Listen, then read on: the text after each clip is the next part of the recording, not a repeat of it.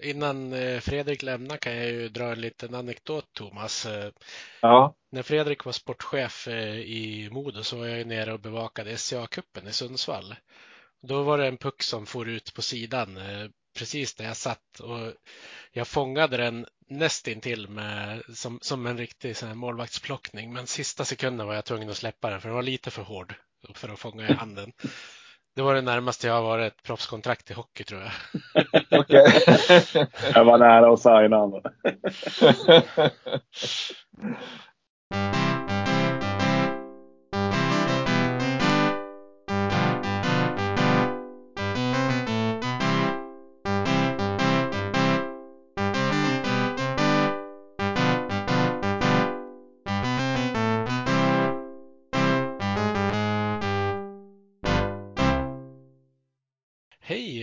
välkomna ska ni vara till HA-podden.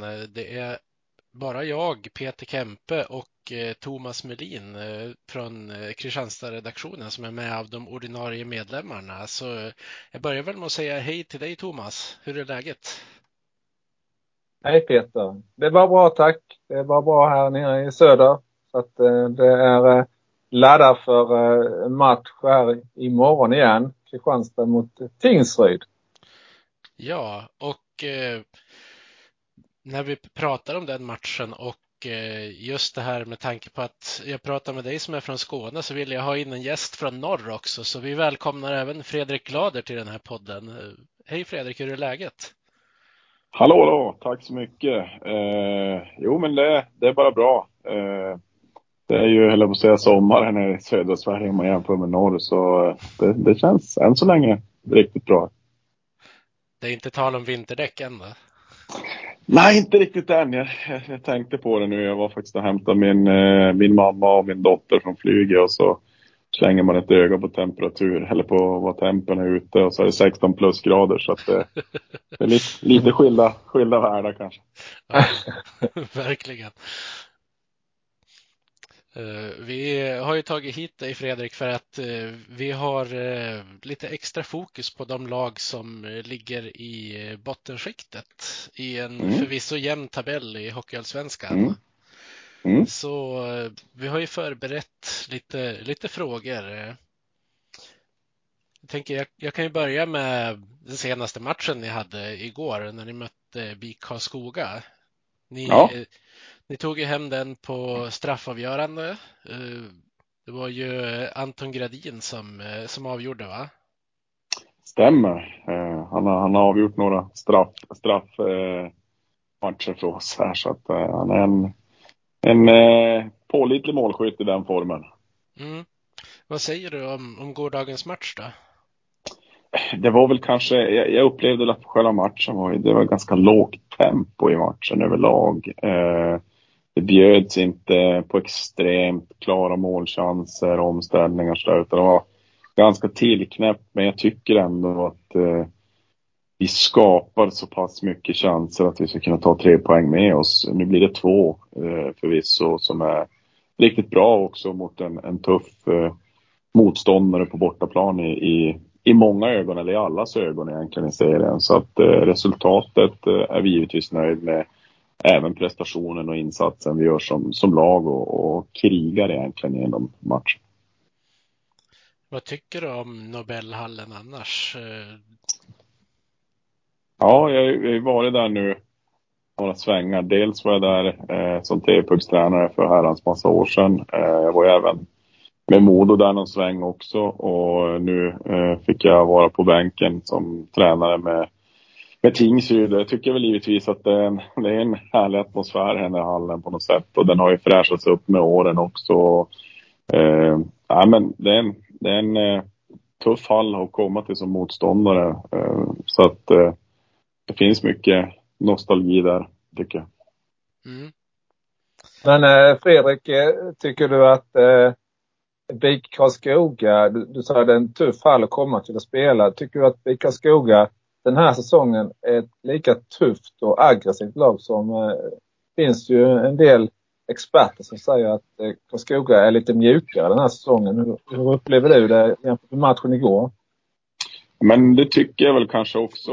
Eh, lite grann i alla fall. Vi har ju spelat två matcher mot dem. Vi har spelat hemma mot dem och vi har tagit fem av sex poäng. Samtidigt har vi gjort bra prestationer. Eh, men som du säger lite grann att det har ju varit där med, med Modo också och då har det varit tuffare och de har ju tappat ganska många spelare som har betytt mycket för, för dem i både Daggen och, och Björklund till exempel. Så att eh, det är ju eh, kanske en, om man säger, en sån här period där det skolas in nya eh, ledare i, i, gruppen. Så att det, man ska väl vara ödmjuk och ha respekt för det och att det också kan ta tid för dem. Jag tycker fortfarande att det är ett, ett bra hockeylag. Det, det är det.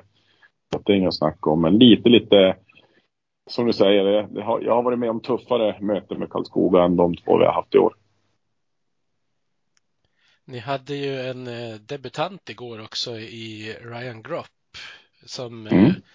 som är känd sedan tiden i men Västervik och Björklöven till exempel. Hur, hur lyckades ni få honom till Tingsryd? Ja, men det gick ganska snabbt där eh, när jag fick upp honom på, på bordet så att säga och, och vi kände väl just att vi det var just spets offensivt som vi, vi letade och ville hitta och addera in till den befintliga truppen vi har. Och det, sen, jag tror det bara tog två, tre dagar så var vi överens med, med Ryan och han ville, han ville tillbaka till Sverige. Han trivdes här och han gillade hockeyallsvenskan och, och han hade ju den kompetensen som, som vi sökte och eh, kan göra oss bättre som lag. Eh, så det känns faktiskt eh, riktigt, riktigt bra att få en kille, framförallt också en transatlant som har varit i ligan förut och känner till hur, hur spelet är och, och lagen och, och levernet i Sverige som han har trivts med. Så att det, det tycker vi är en bonus. Hur tyckte du att han eh, klarade av debuten? Nej, men absolut, vi ju ha givetvis mer tålamod. Han har tränat två träningar och han var ju spelklar, spelklar på bussen upp igår så vi hade ju med honom lite på vinst eller förlust att eh, kanske kunna slänga in honom och få, få den här matchen i benen. Och han har egentligen inte tränat en hel träning kontinuerligt med sina kedjekamrater utan har fått vara på is med laget givetvis och lära känna. Och, så man ska uh, ha lite tålamod med honom och få komma in och hitta kemin med lag eller kedjekamraterna och också lära sig eh, uh, vårt sätt att spela. Uh, så att men jag tycker han gjorde det bra. Eh, det, det, det han var med på. Han fick ju både powerplay-tid och 5 mot 5-tid. Ja, och så fick han lägga en straff också. Precis, det fick han också. Eh, och jag menar, han, han är ju offensiv och han är här för att hjälpa oss. Så det är självklart att eh, han ska få en chans att göra det också, tycker jag. Jag vet att, jag vet att Thomas har förberett en fråga om om Tingsryds eh, återvändare. Så du kan ju ta den Thomas. Ja, jag, jag känner att eh, Tingsryd eh, är en klubb som eh, man, eh, man kanske är i. Man kommer dit när man eh, är på väg upp och eh, sen så lyckas man i, i Tingsryd och eh, går vidare till en lite större klubb och, och så kanske man inte riktigt eh, lyckas så som förväntat i den klubben och då återvänder man då till Tingsryd. Eh, har, har, du några tankar kring det? Att, eh, känner man en extra trygghet i en liten, eh, liten förening, en förhållandevis liten förening på en liten by och så vidare jämfört kanske med en lite större klubb eller så? Eller hur går dina tankar ja, men, där? Ja, men jag tror att det, först och främst så är det ju någonstans ett kvitto på att, att man väljer att vända tillbaka och komma tillbaka. Det, det är ju någonting som tyder på att Tingsryd gör bra saker och på framförallt eh, eh, spelare att trivas eh, här. Eh, och tittar man på en reflektion jag har haft eh, nu har jag bara varit i Modo i Allsvenskan, men jag har jobbat tidigare i Luleå och sånt där. Och något som jag fastnar för direkt är just den här sammanhållningen som blir i gruppen på en liten ort, en liten förening. Den blir väldigt, väldigt tajt och jag tror det är många också kanske som sticker iväg och gör jättebra här. Och vi är ju jätteglada att kunna eh, alltså hjälpa spelare vidare i karriären. Det, så är det ju. Det är vi superglada att de kan studsa iväg och få, få utvecklas och, och leva sina drömmar. Men samtidigt så tror jag det också kan vara stora skillnader. Att kommer man till en stor klubb så, så kan det bli just den här tajta lagkemin, lagsammanhållningen, det familjära. Det, det blir ett litet skifte när man tar det steget. Och det måste man vara beredd på. Och, och och utmana så att säga. Eh, så att, eh, men vi är glada att, att folk vänder hem eh, tillbaka, eller hem, vänder tillbaka till Tingsryd i alla fall. Ja, det, ni har ju både Jonathan Harju och eh, Olsson som har kommit tillbaka till den här säsongen. Mm. Eh, är ni beredda att ge dem stora roller den här säsongen? Ja, men självklart, eh, det, det, ska de ju ha. Jag menar, de har varit här och, och, vi, och vi, vi, vet ju vad, vad de går för så att säga och vad de klarar. Jag menar, det här är ändå pojkar som, som eh, har lyckats här och, och gjort Tingsryds AIF bättre när de har kommit hit och det tycker jag vi ser eh, att de även nu här under den här säsongen växer eftersom och kommer mer och mer. Och, eh, det är klart att vi, vi, de, de ska ha en, en, en stor roll hos oss och det, det tycker jag de själva också axlar och krigar och kämpar och, och även tränar för och visar eh, god attityd i den, den riktningen. Mm. Eh, jag måste fråga Fredrik där, eh, stor eh, roll.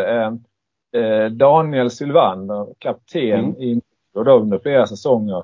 Ni mm. lyckades mm. få honom till Tingsryd. Då kom han in mm. som kapten från en, en HR-toppklubb då liksom till, om man nu mm. får säga lilla Tingsryd. Det är liksom hur, mm. Eh, hur hanterade du och Daniel den situationen?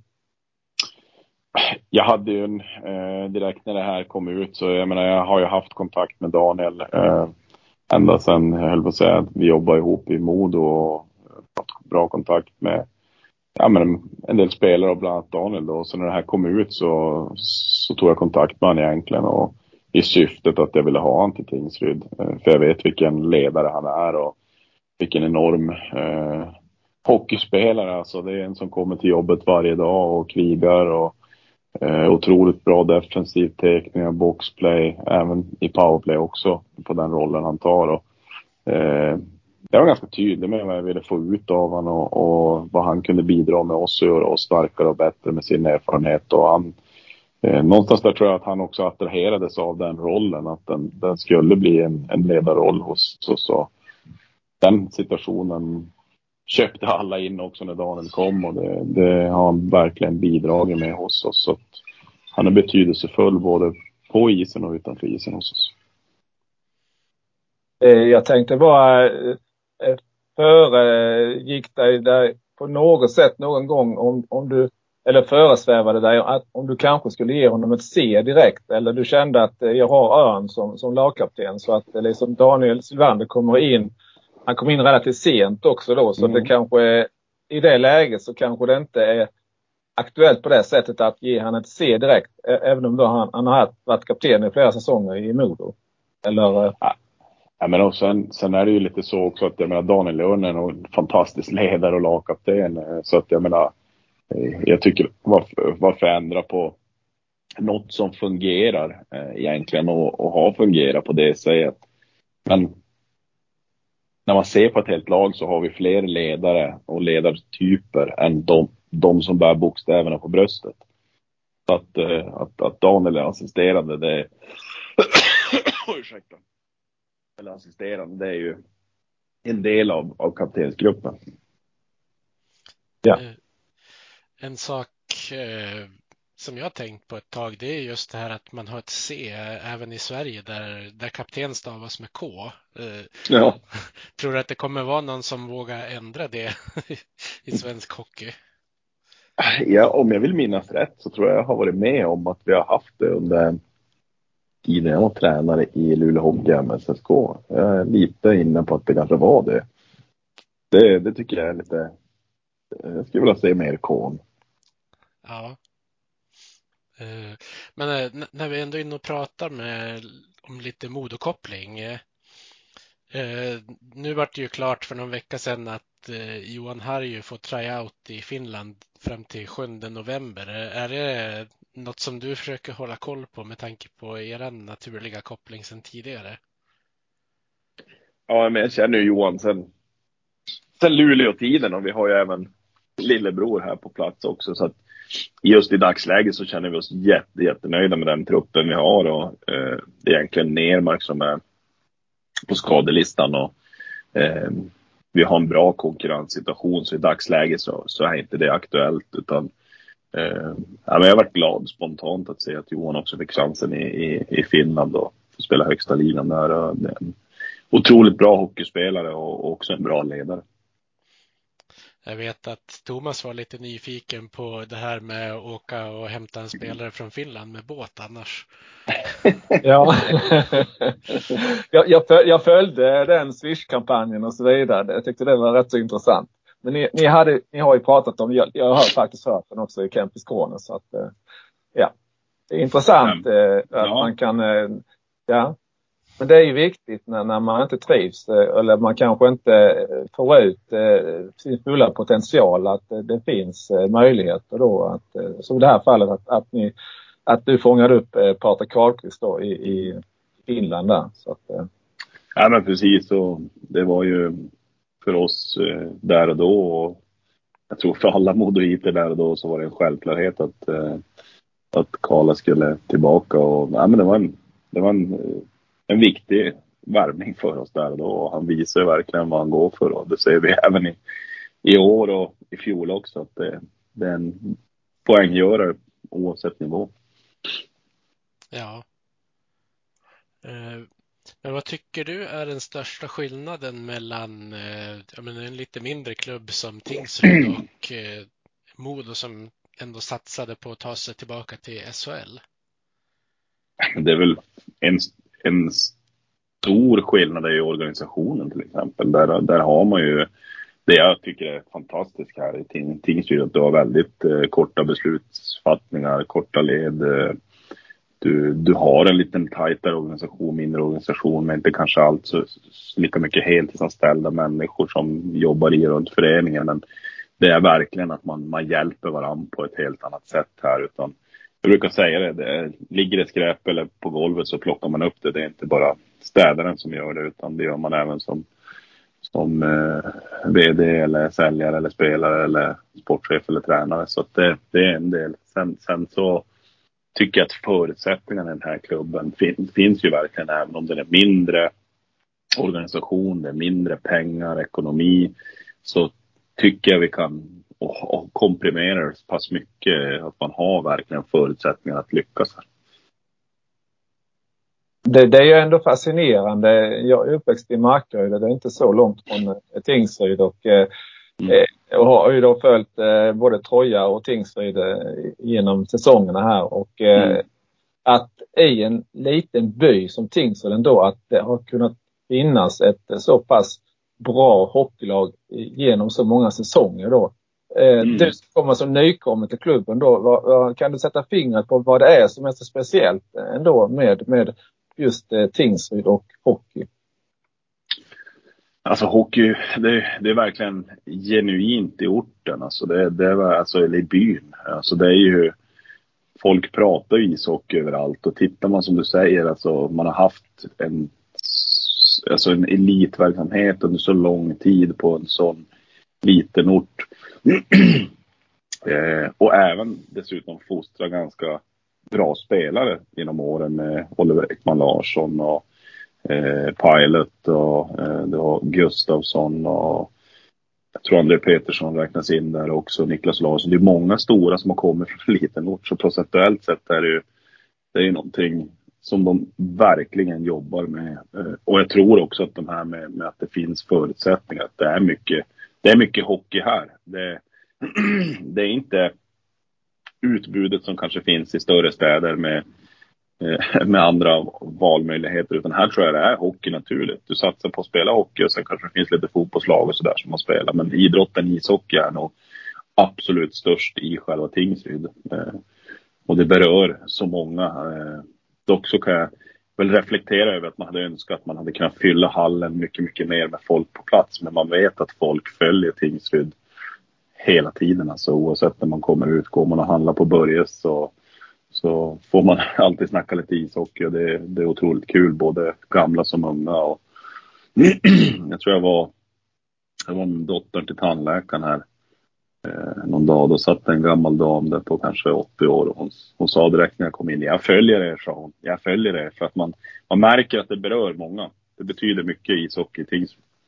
Det är ju fantastiskt på en lite mindre ort också att, att, att det är så pass stort intresse i alla åldrar också. Verkligen, verkligen. Och det, och det gäller också att fortsätta fånga upp den yngre generationen. Jag menar, eh, givetvis att man, folk som spelar ishockey, med just det här publikunderlaget i och med att det är en liten ort. Eh, det är inte så många som bor här så handlar det om att attrahera ungdomar att komma och kolla hockey även om man inte spelar ishockey. Att man fångar upp den, den nya generationen så att säga. Om vi ska prata om, om årets säsong då. Uh, ni har ju spelat tio matcher nu. Hur, hur mm. skulle du sammanfatta lagets inledning? Jag tycker att eh, prestationerna eh, i... Egentligen har vi en match vi är oerhört, oerhört besviken på egentligen rakt av och det är Almtuna borta. Det är väl den matchen som vi känner är en verklig plump av de vi har spelat. Sen tycker jag att vi gör bra matcher mot Modo även om många matcher har vi haft för mycket individuella misstag för att kunna ta tre poäng och gå segrande ut. Modo är bland annat en Björklöven borta gör en fantastiskt bra prestation, men vi har några små misstag som de verkligen straffar oss på. Det. Eh, sen tycker jag att Västervik borta, andra matchen, ska vi ha tre poäng. Vi får en poäng. Hästen hemma ska vi ha tre poäng. Vi får två poäng. Så att, jag tror att det är jämnare ut sig över tid. Utan det är just de här prestationerna vi letar och där tycker jag vi har hittat en, en grund att bygga ifrån. Så jag tycker att på det stora hela så är prestationerna bra för bortsett eh, Almtuna borta som är en svidande plump i protokollet. Ja. Eh, ni har ju släppt släppt till eh, fjärde minst antal skott på mål av alla lag till exempel. Så... Mm, mm. Precis, och det är ju det är givetvis eh, det blir också lite talande när vi har ändå det någonstans är ju rätt, rätt bra rent försvarsmässigt för oss. Men, men trots allt så har vi släppt in lite för mycket mål. Det kanske individuella misstag har har gjort att vi har satt oss i de situationerna. Men där tycker jag vi har hittat en bättre och bättre jämnhet egentligen senaste tre matcherna. Det tycker jag har blivit mycket, mycket bättre. Och, eh, igår tycker jag visst lite svider ett, ett mål men, men eh, ja, det, det, är ändå en förbättring som vi ser eh, kommer för var dag. Vi har något riktigt, riktigt bra på gång känns en spelare som har eh, överraskat många nu i inledningen. Det antar jag Anton Gradin, eh, eran eh, ledande poängspelare. Hade du koll på att han skulle vara redo för den där nivån på en gång? Jag visste vad Anton har i sig. Jag har ju sett honom även eh, när jag bodde i Övik. Och, ehm, sen, sen att han har fått en pangstart på så sätt att han har fått utdelning poängmässigt det är svårt att säga om när man, man tar hit honom. Men jag visste att han har det i sig. Han, har en, han är ju en liten målskytt, eh, har ett bra skott och jobbar hårt varje dag för att bli bättre. Och det är verkligen en kille som man, man gläds med och, och unnar framgång för att han, han jobbar hårt för det och är väldigt ödmjuk. Så att, eh, att han hade potentialen i sig, det visste jag. Eh, och det var den vi, vi verkligen vill, vill locka fram och få ut i honom. Så att, eh, Nej, men vi är glada att, att Anton verkligen tar för sig på ett jätte, jättebra sätt och också har fått utdelning eh, som han förtjänar. Mm. Jag såg ju lite spekulationer i och med att eh, Sylvander hamnade hos er och, att Anton Gradin hamnade där om att det skulle vara något på grund av att det är Hinkens son, att det skulle vara någon form av lösning. Men jag tyckte det kändes som en ganska absurd idé. Ja, den, den har jag inte ens hört, men den lät rolig i alla fall. Eh, så var det inte, utan vi, vi vill addera eh, spelare i våran eh, trupp med kompetens och det tycker jag både Anton och, och Daniel tillför på ett väldigt, väldigt bra sätt. Ja. Är han eh, en utpräglad eh, målskytt, eh, straffskytt? Han, han gjorde faktiskt inte bara ett straffmål igår utan faktiskt två då ju. Eh, mm. Eh, eh, så Kristianstad ska vara oroliga om det går till straffavgörande imorgon med andra ord eller? Ja, då får du hälsa gator att jag skickar fram Gradin i alla fall. ja, nej men alltså det är klart att Anton är målskytt. Det är han. Han har ett bra skott och det är ett jättehot. Eh, och eh, få komma till och använda det så mycket som möjligt och han har lärt sig också att bli ganska eh, han han hittar snabbt hittat nivån på allsvenskan vad han ska göra och, eh, och ta puckar mot mål och skapa sig de, de möjligheterna. Eh, så att han är, i grunden så, så är det mycket också tack vare sitt skott. Han är, han är hotfull för att kunna sätta lite puckar i mål. Eh, nej, jag tänkte bara på eh, så, eh, möjligheten att eh, värva, ta in eh, Ryan Gropp dök upp. Eh, eh, var, det, var det där du kände att eh, du ville ha in en spelare till? Eh, eh, var det en målskytt du ville ha in? Var, var det liksom den sista pusselbiten nu som ville stärka upp? Det var, det var eh, offensivt då?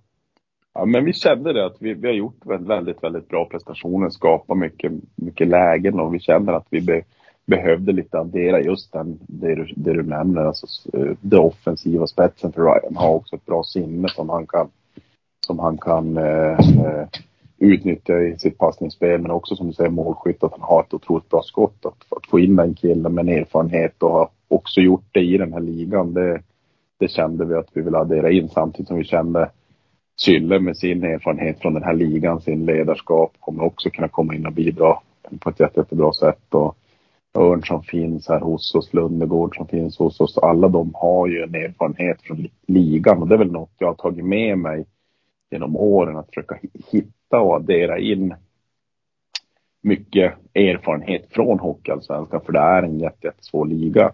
Och så har vi intressanta killar i form av Gradin, eh, Eisenmenger, eh, Ludvig Levinsson som också får chans att kunna växa i den miljön med folk runt om sig som har erfarenhet från ligan. Ja. Eh, nej, det, Peter, du ville prata lite om morgonmatchen, eh, morgondagens match. Jag, jag, tänkte på, har du, eh, du säger ju, beskriver eh, Tingsryd, den här lilla byn där eh, alla träffar alla, man pratar hockey och så vidare. Har du hunnit känna de här, eh, inom citat, lite derby vibbar då eh, och lite rivalitet som finns eh, sedan många säsonger mellan just Tingsryd och Kristianstad? Vi Nej, inte på det sättet ännu. Vi har ju mött Kristianstad i träningsmatcherna här två gånger och jag är inte berörd kanske på samma sätt som, som supportrarna är just av den derbykänslan utan eh, den har jag inte riktigt ännu fått känna, känna på utan jag hoppas att jag får uppleva den imorgon på plats i, i Kristianstad. Vad, vad tror du det är för matchbild eh, imorgon då? Nu kommer ni från eh, en seger, eh, får man säga, en, en skalp i alla fall. Kanske inte skräll, men i alla fall en skalp att ni, ni besegrar eh, Karlskoga på bortais och som du säger kanske till och med skulle haft med tre poäng istället för bara två. Mm. Och eh, Kristianstad har då inledde med tre raka segrar men har då sex förluster på de åtta senaste. Eh, hur känner du inför den matchen då liksom eh, när ni ska ta er an eh, Kristianstad? Ah, men det finns ju det finns ju ett antal matcher som är otroligt svåra bortamatcher och Karlskoga är en, eh, eh, Kristianstad är en annan eh, som är en tuff utmaning. Eh, det som ska bli otroligt kul är att, att verkligen också få, få ta sig an den utmaningen. Jag menar, vi vet att det kommer gå fort imorgon. Matchbilden för mig, jag förväntar mig, är väldigt snabb ishockey. Båda lagen vill spela en snabb ishockey och Kristianstad har verkligen, tycker jag, på inledningen av säsongen imponerat på mig. Jag satt bland annat och kollade när de mötte Djurgården hemma. Där jag tycker de var klart bättre än Djurgården till exempel. Och inte får det resultatet de önskade och ville. Och sen, sen har Gat och, och, Piva gjort ett otroligt bra jobb med Kristianstad och etablerar dem, tycker jag, på en bra nivå i, i, i allsvenskan. Så att, för oss så blir det en, det blir en jätteutmaning. Vi, vi kommer måste snäppa upp, tror jag, en nivå till eh, gentemot matchen igår för att eh, att kunna ta med oss poäng och det, det är ju vår målsättning att göra. Det ska vi göra.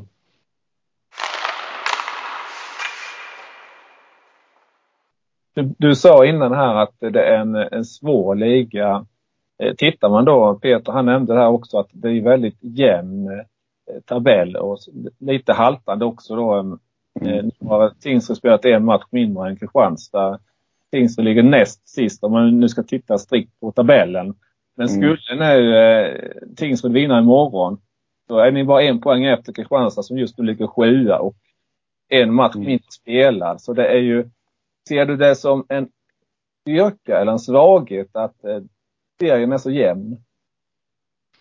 Jag tycker, jag sa det redan innan säsongen att jag tror att serien kommer vara stenhårt alltså. Det kommer vara jämnt ända in i slutet. Jag tror att Visst kommer säkert saker och ting sätta sig att, att ett toppskick kanske drar iväg. Men jag tror att från, eller på att säga plats 6-7 och, och, och, ner till att eh, eh kvala för att hålla sig kvar kommer skilja betydligt mindre än vad det har gjort på, på de senaste åren. Så att, jag tror att serien känns bättre eh, än på många år. Så att jag tror att det är snarare en styrka då än att jag skulle säga att det är en svaghet. Thomas var lite nyfiken vet jag också på vad som är största skillnaden mellan att vara sportchef och headcoach i ja, nu har du väl kanske lite båda rollerna i Tingsryd, men du var väl bara tränare när du var i Norge i fjol? Ja, precis, det var jag. Eh, den största skillnaden är ju det här dagliga med, med spelarna, den sportsliga utvecklingen och jobba med det eh, varenda dag. Jag menar, som sportchef är du ju med på de stora strategiska eh, sportsliga inriktningarna och beslut och alltihopa. Men just det här dagliga när man jobbar med spelarna och deras utveckling och, och även lagets utveckling så, så, så, jobbar man på ett sätt mycket, mycket närmare och eh, ja, men jag gillar det. det. Det är otroligt kul att, eh, att få vara där och, och kunna bidra och påverka och, och styra på, på ett sätt som eh, laget verkligen och, och försöka få lagets styrkor att, att tillsammans utvecklas och, och göra bra saker och samtidigt också lyfta individer och få individer att växa. Så, så du trivs bättre i rollen som headcoach än som sportchef? Ja, den här frågan har jag fått så många gånger och jag tycker den, är, den, är, den är så himla svår att svara på. Jag gillar båda delarna. Jag, I och med att jag har, jag har jobbat med dubbla roller både i, i division 1-hockeyn på här sidan och även inom damhockeyn och även varit då renodlad sportchef i Modo och så nu då en kombination, kombination i Allsvenskan där man är, inte det, vi har en sportgrupp där vi jobbar tillsammans men att jag har lite sportchefsuppgifter i min tränarroll här också. Så att, båda har sin charm kan jag väl säga. Eh, I dagsläget så jag, tycker jag det har varit otroligt kul att jobba med tränarsidan eh, igen och brinner för det varenda dag. Samtidigt som jag kan tycka det är ganska skönt ibland också när man har jobbat eh, intensivt ett par dagar och så kommer sportchefsmöte och så får man börja jobba med andra frågor som, som också attraherar. Sitter ni lugna i båten nu eh, tycker du? Eller ni, ni fick ju in eh, Oliver Ternström också från, från eh, Rögle då när de fick hem SAR och, och, så och fick tillbaks några spelare som var skadade. Mm. Känner du att ni har eller, eller sonderar du marknaden då i rollen som sportchef mest kanske eller i sportgruppen då som du säger? Eller hur, hur ser du på det? Eller är det ständigt pågående eh, så att säga koll ni har eller? Nej, men först och främst så tycker jag så här. Vi har en fantastiskt bra grupp. Vi är otroligt tillfreds med den gruppen vi har nu. Vi har en bra konkurrenssituation på både forwards och backsidan. Målvaktssidan fantastiskt bra också. Så att jag känner ingen stress att jag är ute och springer och kollar vad har vi ledigt och sådana här saker. Utan man följer precis transfermarknaden precis som man kanske läser dagstidningen eller man, man gör andra saker. Man, man har alltid koll på vad som händer och sker och vad finns ute och sådär. Men i dagsläget kommer jag inte överhuvudtaget någonsin röra det så länge det inte händer och sker någonting i, i, i, i truppen. Att det kan vara någon skada eller två skador eller något annat händer som gör att vi, eh, vi måste börja kolla och se över det. För nu tycker jag vi har en otroligt bra mix eh, med kompetensen i gruppen och en härlig konkurrenssituation. Jag må, jag måste... På tal om skador så tilltänkta målvakten i fjol, eh, Rydén, var ju skadad när den säsongen inledde. Är det, är det skönt mm. att ha honom skadefri nu? Absolut, jättebra. Jag tycker vi har sett en otroligt bra konkurrenssituation mellan han och, och Rosengren också så att vi vi är jättenöjda med vårt målvaktspar. De, jag tycker de gör, gör bra insatser och har gjort det också. Eh, hos oss är det, jag menar, se som Rosen igår stänger igen eh, på ett jätte, jättebra sätt. Även om det nu blir 1-1 men straffläggningen är otroligt bra och, och Rydén eh, gjorde så lyckas så hemma mot Västervik där också. Så att eh, de har verkligen eh, axlat och hjälpt laget på ett jätte, jättebra sätt. Eh, jag tänker lite på eh, Fredrik här. Du säger att ni har en stark homogen grupp och eh, ni har en familjär känsla och så vidare. Om det inte händer saker så, så att ni, ni sitter relativt lugna i båten. Men jag tänker ibland är det ju privatlivet kommer ju emellan ibland också och mm.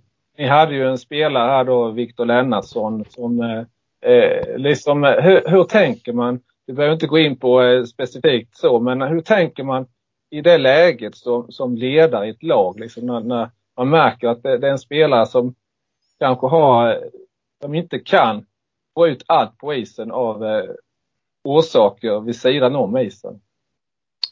Ja, men det är väl självklart man ser till människan. Jag menar människan måste må bra eh, eh, vid sidan av och i Viktors fall så tycker jag det var självklarhet för honom att, att vilja åka hem till familjen och vara med sin familj. Så det stöttar jag fullt ut. Och även om, om vi såg Viktor som en, en, viktig och bra spelare för oss så, så måste man ibland också skilja på det där. Även om, även om eh, ibland kan man tänka att fasiken, här kan vi förlora saker. Men då måste man också kunna se den andra sidan på myntet och i det här fallet så, så det var inte, det var inte bra för Viktor och det, det tar vi verkligen hänseende till. Och, Eh, jag tyckte det var otroligt starkt av honom också att öppna upp och, och, och, berätta hur, hur han kände. Och, även om jag kan tänka mig att det är jobbigt för en spelare också att göra det och ta det beslutet för att han, han är ju tävlingsmänniska och vill vinna och vill lyckas. Och, så att, eh, jag tycker inte han ska absolut inte se det på något sätt som ett misslyckande utan vi, vi, vi tackade han enormt för hans insatser och det han har bidragit till oss. Och jag kan inte mer än önska honom ett stort lycka till för en fantastisk kille. Nu är han presenterad för BIK Karlskoga också idag om jag inte mm. missminner mig helt. Mm. Ja, men och det, de, de kommer få en, en, en speedkula med, med bra fysiskt spel in i gruppen och jag tror att det kommer kunna ge Karlskoga energi också. tittar man lite grann eh, på förhandstipsen inför den här säsongen så har ju de flesta tippat Tingsryd på eh, nedre tabellhalvan. Eh, relativt många experter har ju även tippat er som playout-lag. Mm. Vad är det enligt dig som gör att Eh, Tingsryd även spelar i Hockeyallsvenskan nästa säsong? Nej, men det är framförallt den gruppen vi har av spelare som, som verkligen driver eh, både att vilja utvecklas som, som spelare och som lag. Eh, jag tycker vi har en, en organisation som är tajt, som jobbar och sliter varje dag. Vi har ideellt arbetande som, som ställer upp för klubben och, och skapar den här känslan att, att eh, lite grann vi mot hela världen ungefär. Eh, och, och den tror jag framförallt kompetensen vi har i gruppen och drivet där på spelarna som gör att vi Eh, vi spelar Hockeyallsvenskan nästa år och vår målsättning givetvis är att, att eh, ta en av slutspelsplatserna. Det, det är vår målsättning. Och du, du skrev på ett eh, eh kontrakt över nästa säsong också Fredrik. Eh, du vill kontinuitet eh, i, eh, så att säga, inte bara komma ner och göra en säsong kanske i, i Tingsryd utan lite längre på sikt också vara med och, och liksom eh, forma föreningen och, och eh, jobba framåt, föra Tingsryd framåt. Absolut. Uh, och det är ju en del i är det du nämner, kontinuitet, att få göra det. Alltså, både på spelarsida, ledarsida och organisationssida. Att man hittar den, den arbetssättet där vi tillsammans eh, varje dag utvecklar Tingsryds AIF. En del i det är ju exempel spelsättet vi har, att vi, vi, som vi vill spela på. Men det är ingenting som som jag kommer in och radikalt förändra utan Tingsryd har alltid haft i grunden och varit ett hårt jobbande lag och att man har velat spela med, med, med hög fart och, och liknande. Så det är ju någonting som nyanser som jag kommer in med och, och styr eh, som, som, som vi vill att, att eh, ska spela. Eh, men grunden är densamma och DNA i föreningen är densamma. Eh, sen, sen ska vi försöka utveckla det här och, och vara ett lag som, som går till slutspel varje år. Det, det, det är det som Tingsryd AF vill. Ringade du in några speciella matcher i kalendern när du såg spelschemat inför säsongen? Eh, Nej, det, det, det, man, det är så, alltså man tittar nästan inte längre fram än veckan som är i sin planering. Det är väl klart att det var jättekul att komma upp till Örnsköldsvik och möta Modo nu sist och det var ännu roligare om vi hade vunnit. Eh, men, men inte specifikt så där att jag ringar in någon specifik match utan man är så inne i sin planering och eh, vart man är här och nu och eh, morgondagen kan se annorlunda ut inför söndagens match exempelvis. Så, att, eh så, ser, så ser, ser jag väl egentligen på hela spelschemat. Har du någonting du, något mer du vill fråga Fredrik, Thomas? Nej, jag, jag tycker att eh, vi har fått svar på våra frågor väl och eh, Ja, jag, jag hade faktiskt en fråga från min son. Eh, han uppmärksammade ja. på att du, du har eh, även eh, jobbat som ledare på damsidan. Hur ser du på, om du jämför och jobbar med herrlag och damlag, hur ser du på det? Ja, men alltså tittar man rent spelmässigt så är det ju lite, nu har de ju fört in tacklingar i damhockeyn. Ser man det rent spelmässigt så har det ju alltid varit man har lite fått tänka på ett annat sätt, att få stopp i spelet till exempel. Att man får mer jobba med att stänga ytor, täcka ytor. Givetvis gör vi det också även inom herrhockey, men du kan sätta stopp i spelet på ett annat sätt än vad vi kunde då på damsidan. Så man fick jobba lite med, med de bitarna. Sen, sen är det samma idrott, det är ingen skillnad på det sättet, utan det handlar ju mer om att eh, ja, men du, du måste, det har utvecklat mig som ledare enormt. genom att när du förklarar någonting för damer så får du alltid varför då? Alltså ett syfte med det hela. Så det har fått få mig verkligen att utveckla mig som ledare och det är kanske en av de bästa eh, sakerna för mig som ledare har varit med om och fått chansen att jobba med damishockeyn. Den har gett mig otroligt, otroligt mycket. Eh, så det är just det att du alltid har ett syfte med vad de ska göra och förklara. Jag brukar skämtsamt säga att Eh, och det hoppas jag ingen tar illa vid sig på så sätt. Det är inte det jag menat. Men att ställer jag eh, killar i runt mittcirkeln så slänger jag in en puck i mitten så kommer alla dyka in och slåss om den där pucken.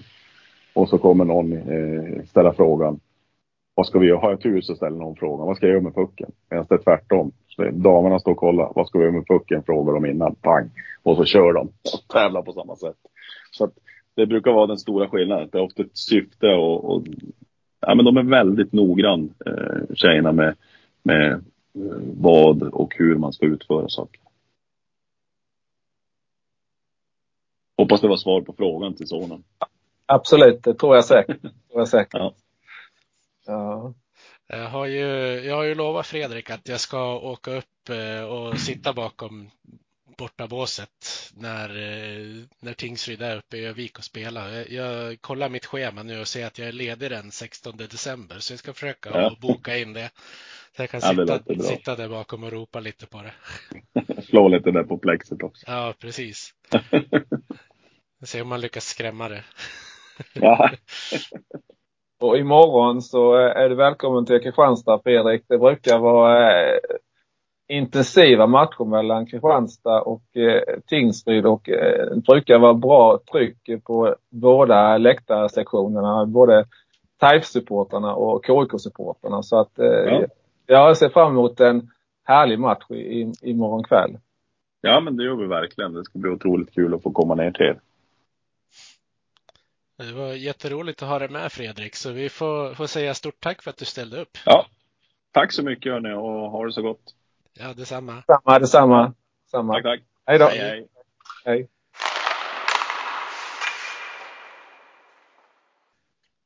Då Thomas har vi avhandlat Tingsryd. Då tänker jag vi kan väl gå in på, på laget som är jumbo då. Vita Hästen eh, är ju de som ligger på sista plats i, i dagsläget. Ja. Men som sagt, som vi sa, så är det ju väldigt eh, jämn eh, serie och eh, frågan är ju då lagen har spelat här 10, 11, något lag har spelat 12 matcher och det är 40 matcher kvar. Den är lite beroende på vilka lag man har mött och så vidare så att frågan är hur pass mycket kan, kan man liksom titta på tabellen just nu? Vad, vad tycker du eh, Peter? Det känns ju som att man vill ju, nu är ju inte spelschemat konstruerat heller så att alla möter alla ens den första halvan av säsongen ibland. Så man vill ju helst vänta till efter åtminstone novemberuppehållet innan man säger att en serie har satt sig och den här serien kommer man ju inte kunna göra det då heller. Nej, det, det känns ju väldigt märkligt. Jag läste en tweet här i, igår. Eh, eh, Vita Hästen slog ju eh, Södertälje 4-2 och eh, Vita Hästen har ju mött eh, Södertälje tre gånger redan och då tagit eh, sina sju av sina elva poäng mot Södertälje. Så att eh, eh, jag skrev ju här till i vår chattgrupp då eh, om eh, Vita Hästen bara kan vinna mot Södertälje. Så, så att eh, Adam han var väl inte så glad över det. Eh, SSK Adam. Men eh, alltså lite så är det ju att har man något boogie-team eller något lag som man har extra lätt för då, då om man möter det, laget flera gånger i, i, som kanske i början av serien då, då, då kan det ju en tabell eh, bli lite, se lite konstig ut om man säger så ju. Helt enkelt. Ja, det var ju lite grann som er inledning i fjol när ni bara mötte topplag i de sex första omgångarna va? Och ingen trodde att Kristianstad skulle komma topp 10 ens från inledningen. Nej, och det, det var ju likadant eh, lite. Då var det ju eh, Först var det ju hemmamatch mot eh, eh, Karlskoga och sen direkt upp och ta sig an eh, Modo och Björklöven och sen när man väl har kommit hem till Kristianstad så, så möter man då Modo och Björklöven igen. Och sen efter det då Västerås. Så att det var, som du säger, det var riktigt eh, tuffa möten direkt där. Och nu den här säsongen var det ju två möten med Djurgården på de fyra första matcherna. Så att eh, det, det, eh, det är ju lite missvisande kan jag tycka. Framförallt om det då sker eh, förändringar i trupperna under säsongens gång. Vi är lite här nu, Linus Klasen kommer in i Djurgården. Alltså då spetsar ju Djurgårdens lag än mer. Eh, så att eh, har man då kanske avverkat Djurgården några matcher redan då är det kanske ja, kanske är så. Det är inte säkert det blir så, men att, att det är fördelaktigt att ha mött Djurgården ett antal gånger redan. Ja, Exempelvis. Ja, verkligen.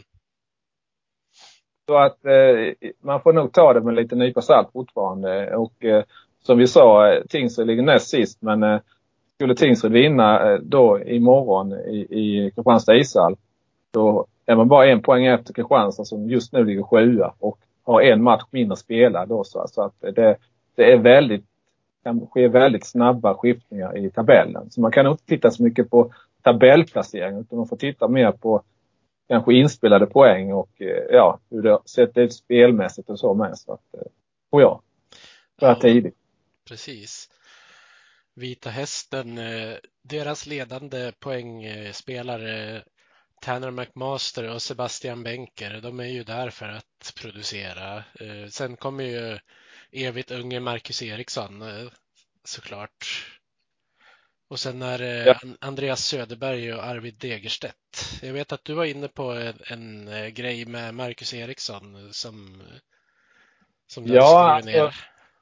Ja, det var ju rätt så intressant. För jag tittade, först så tittade jag om han hade gjort något mål eller assist. Det hade han inte gjort. Och sen tittade jag, alltså han hade inte varit inne på isen heller på, på något av eh, Vita Hästens fyra mål. Och det, det är ju väldigt anmärkningsvärt då eh, en ledande spelare som Marcus Eriksson. Nu vet jag ju inte, statistiken är kanske inte helt tillförlitlig alltid men, men ändå eh, Marcus Eriksson är ju oftast en spelare som i allra högsta grad är involverad i Vita Hästens mål och eh, hur många poäng de tar i matcherna. Så att eh, det, nu var det istället Jesper Samuelsson eh, som då eh, också är i, i, samma ålder som Marcus Eriksson och eh, har samma historia också har spelat i, i Vita Hästen. De har väl en 16-17 säsonger var i, i klubben.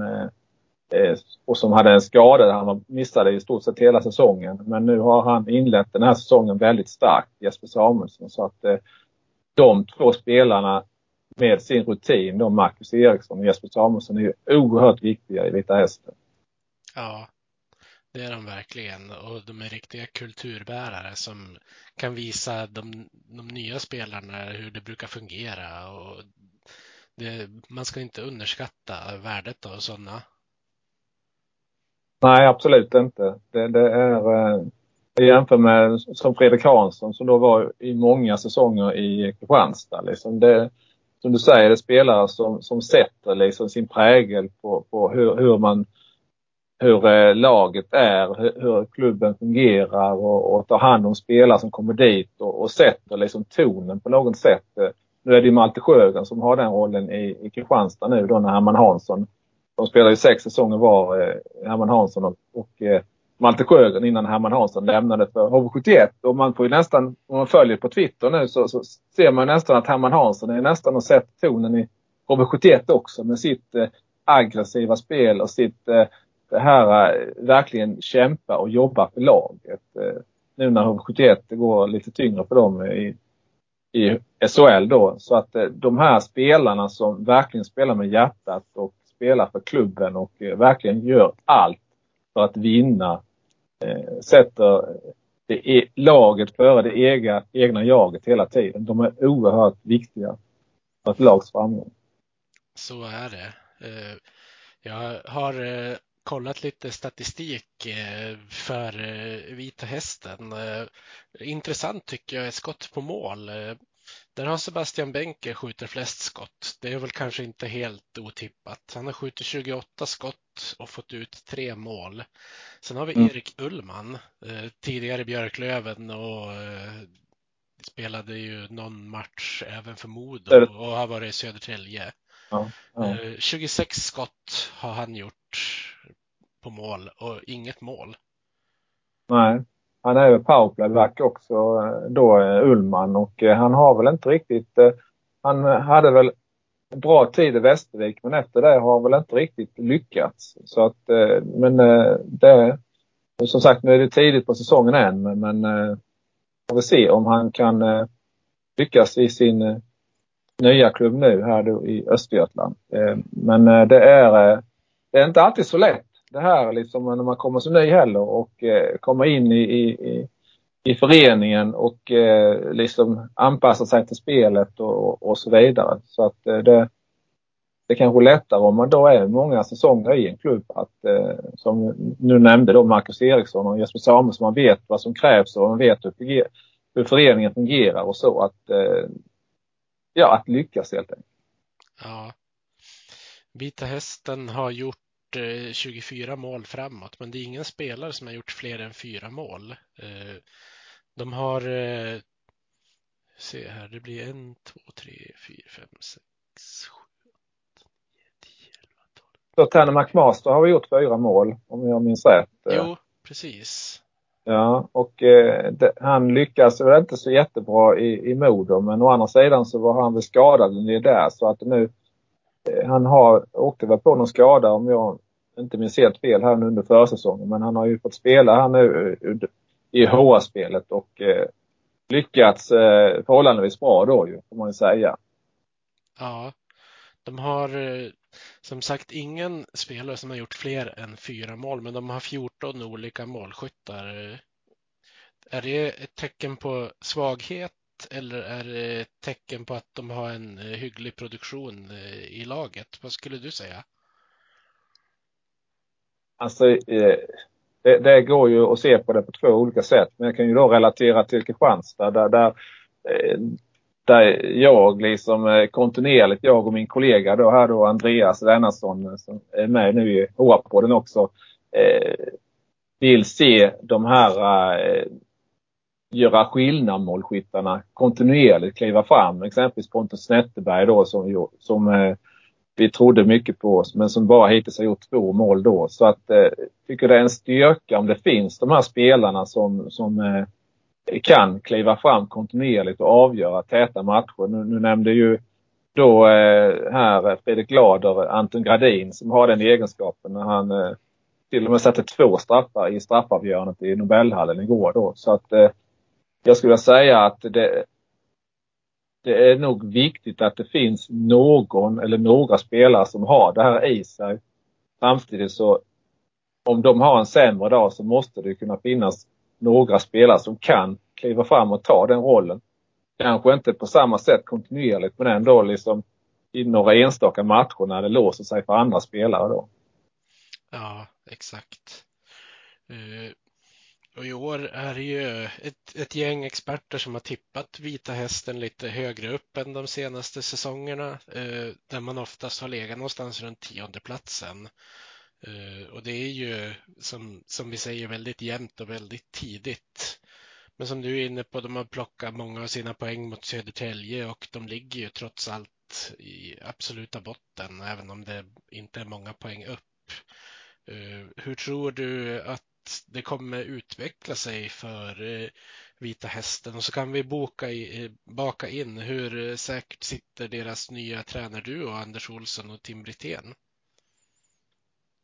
Ja, alltså jag har ju läst på Twitter här nu att eh, det är inte alla som är så jätteglada, diplomatiskt uttryckt, eh, för eh, nya tränarduon här som har kommit in i Vita Hästen. Och Vita Hästen har, har ju en historia med eh, rätt så turbulent utanför isen. Så att eh, jag tror inte att de sitter, sitter helt säkert. Eh, det tror jag inte. Sen samtidigt så, Vita Hästen har ju inte den bästa ekonomin så det ska väl mer till för att eh, ge dem kicken. Framförallt så här tidigt på säsongen då. Eh, men eh, jag fick någon fråga i någon enkät innan eh, säsongen eh, vilken tränare jag trodde skulle ryka först. Och eh, då skrev jag, jag tror inte det är någon tränare som ryker just med tanke på att många eh, klubbar har rätt så eh, eh, tajt ekonomi och så vidare. Men är det någon där det kanske skulle ske så, så skrev jag eh, Vita Hästen då just med tanke på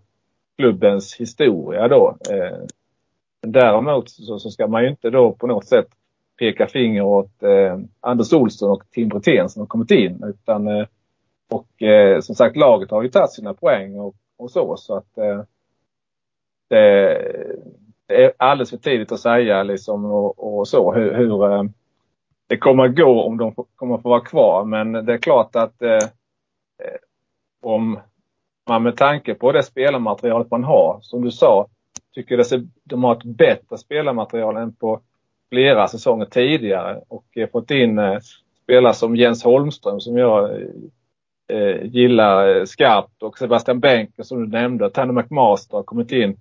Nu kommer ju Anders Söderberg också som gjorde ett avgörande mål här i, igår då. Så att eh, de har ju fått in eh, spetskompetens kan jag tycka. Så att eh, det är ju många i Vita Hästen som vädrar lite morgonluft där och, och tror att laget ska komma lite högre. Men eh, Hittills, om man bara tittar till, till, tabellen så ser det inte ut så. Men som sagt, det kan svänga snabbt. Ett par segrar så kan ju Vita Hästen vara uppe i mitten av tabellen ungefär. Så att, eh, ungefär så. Vad säger du själv Peter?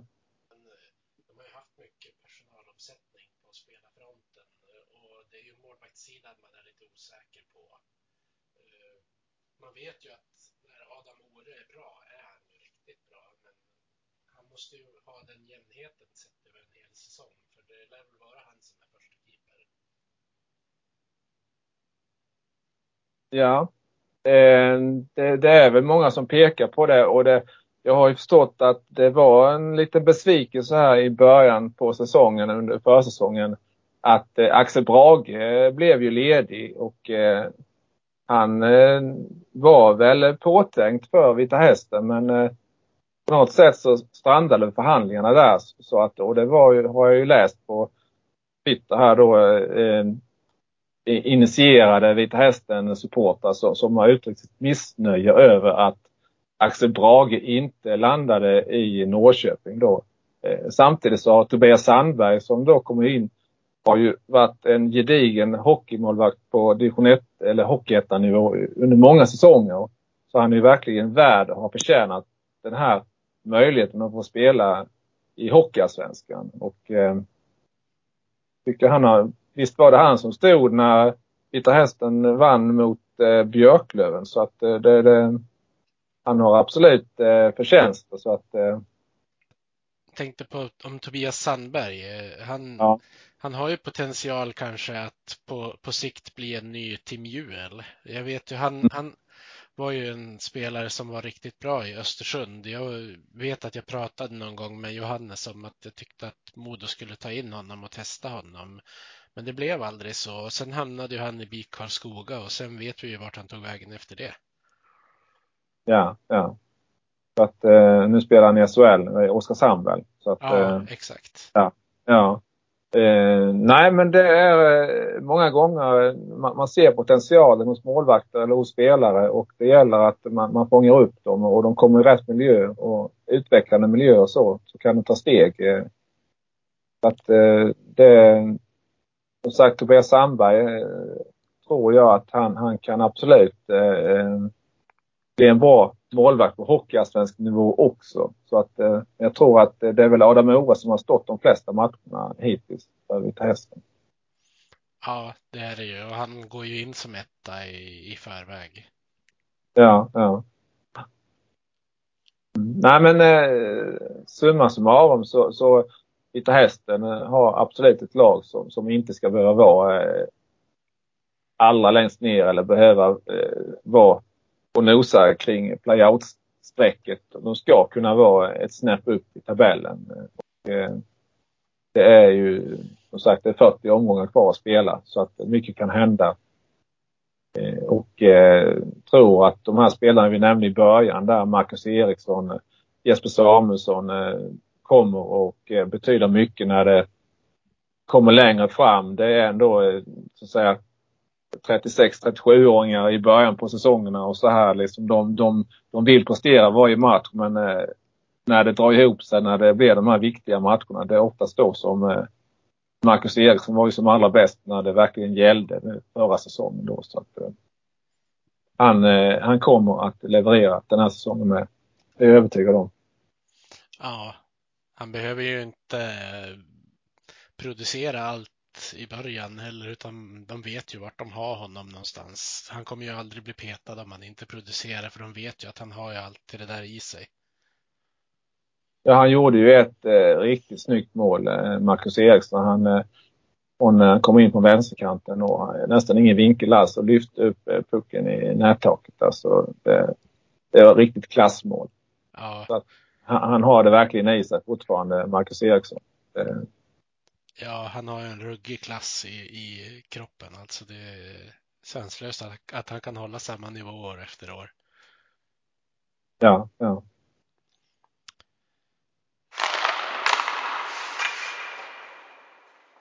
Eh, men eh, då kan vi väl skifta lite fokus och börja prata om AIK som eh, de har ju verkligen varit berg och dalbana sina två senaste matcher.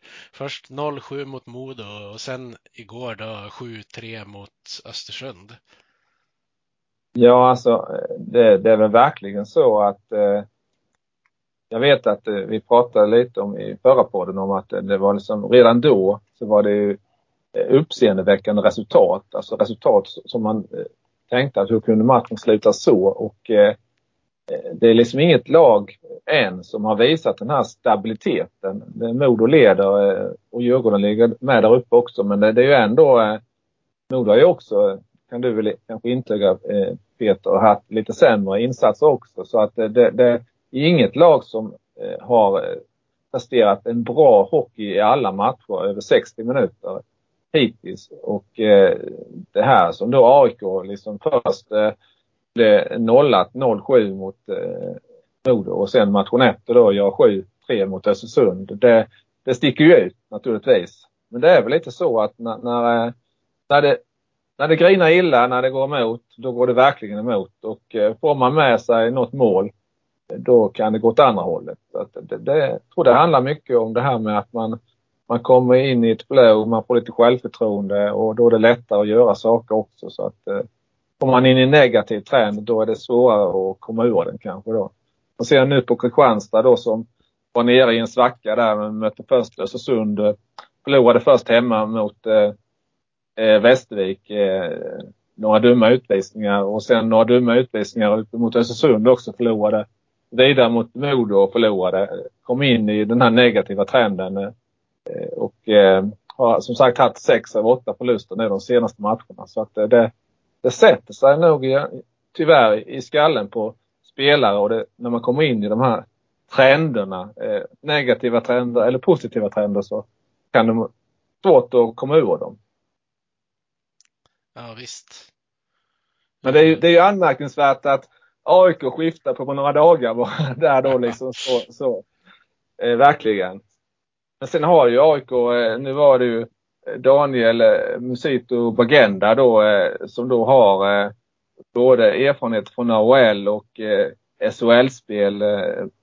Han spelade ju i Hockeysvenskan i AIK 18-19 och sen spelade han ju Örebro både 20, och 2021 och Oskarshamn förra säsongen och nu är han tillbaka i AIK i Hockeysvenskan igen. Han, han, han är ju den här målskytten som vi sa om Marcus Eriksson. En spelare som kan göra skillnad så att och han satte ju tre mål igår då. Ja, jag gillade honom när han var i Modos organisation också, men han spelade ju aldrig A-lagshockey där. Nej, han eh, var där i Modo på juniortiden och då var han ju också landslagsman både U17 och U18. Ja. Och sen, han spelade faktiskt tre SHL-matcher med Modo redan säsongen 14-15 såg jag. Men jag vet inte om han spelade dem. Det står eh, att han, han, stå, han står eh, bokförd för tre SHL-matcher med Modo i alla fall. Eh, den säsongen 14-15. Jo, men jag tror han spelade lite grann, men eh, då var ju Gustav Possler också uppe och han gjorde mål i varje match han spelade den säsongen tror jag. Han har ju inte alls fått den utvecklingen man hade trott där och då.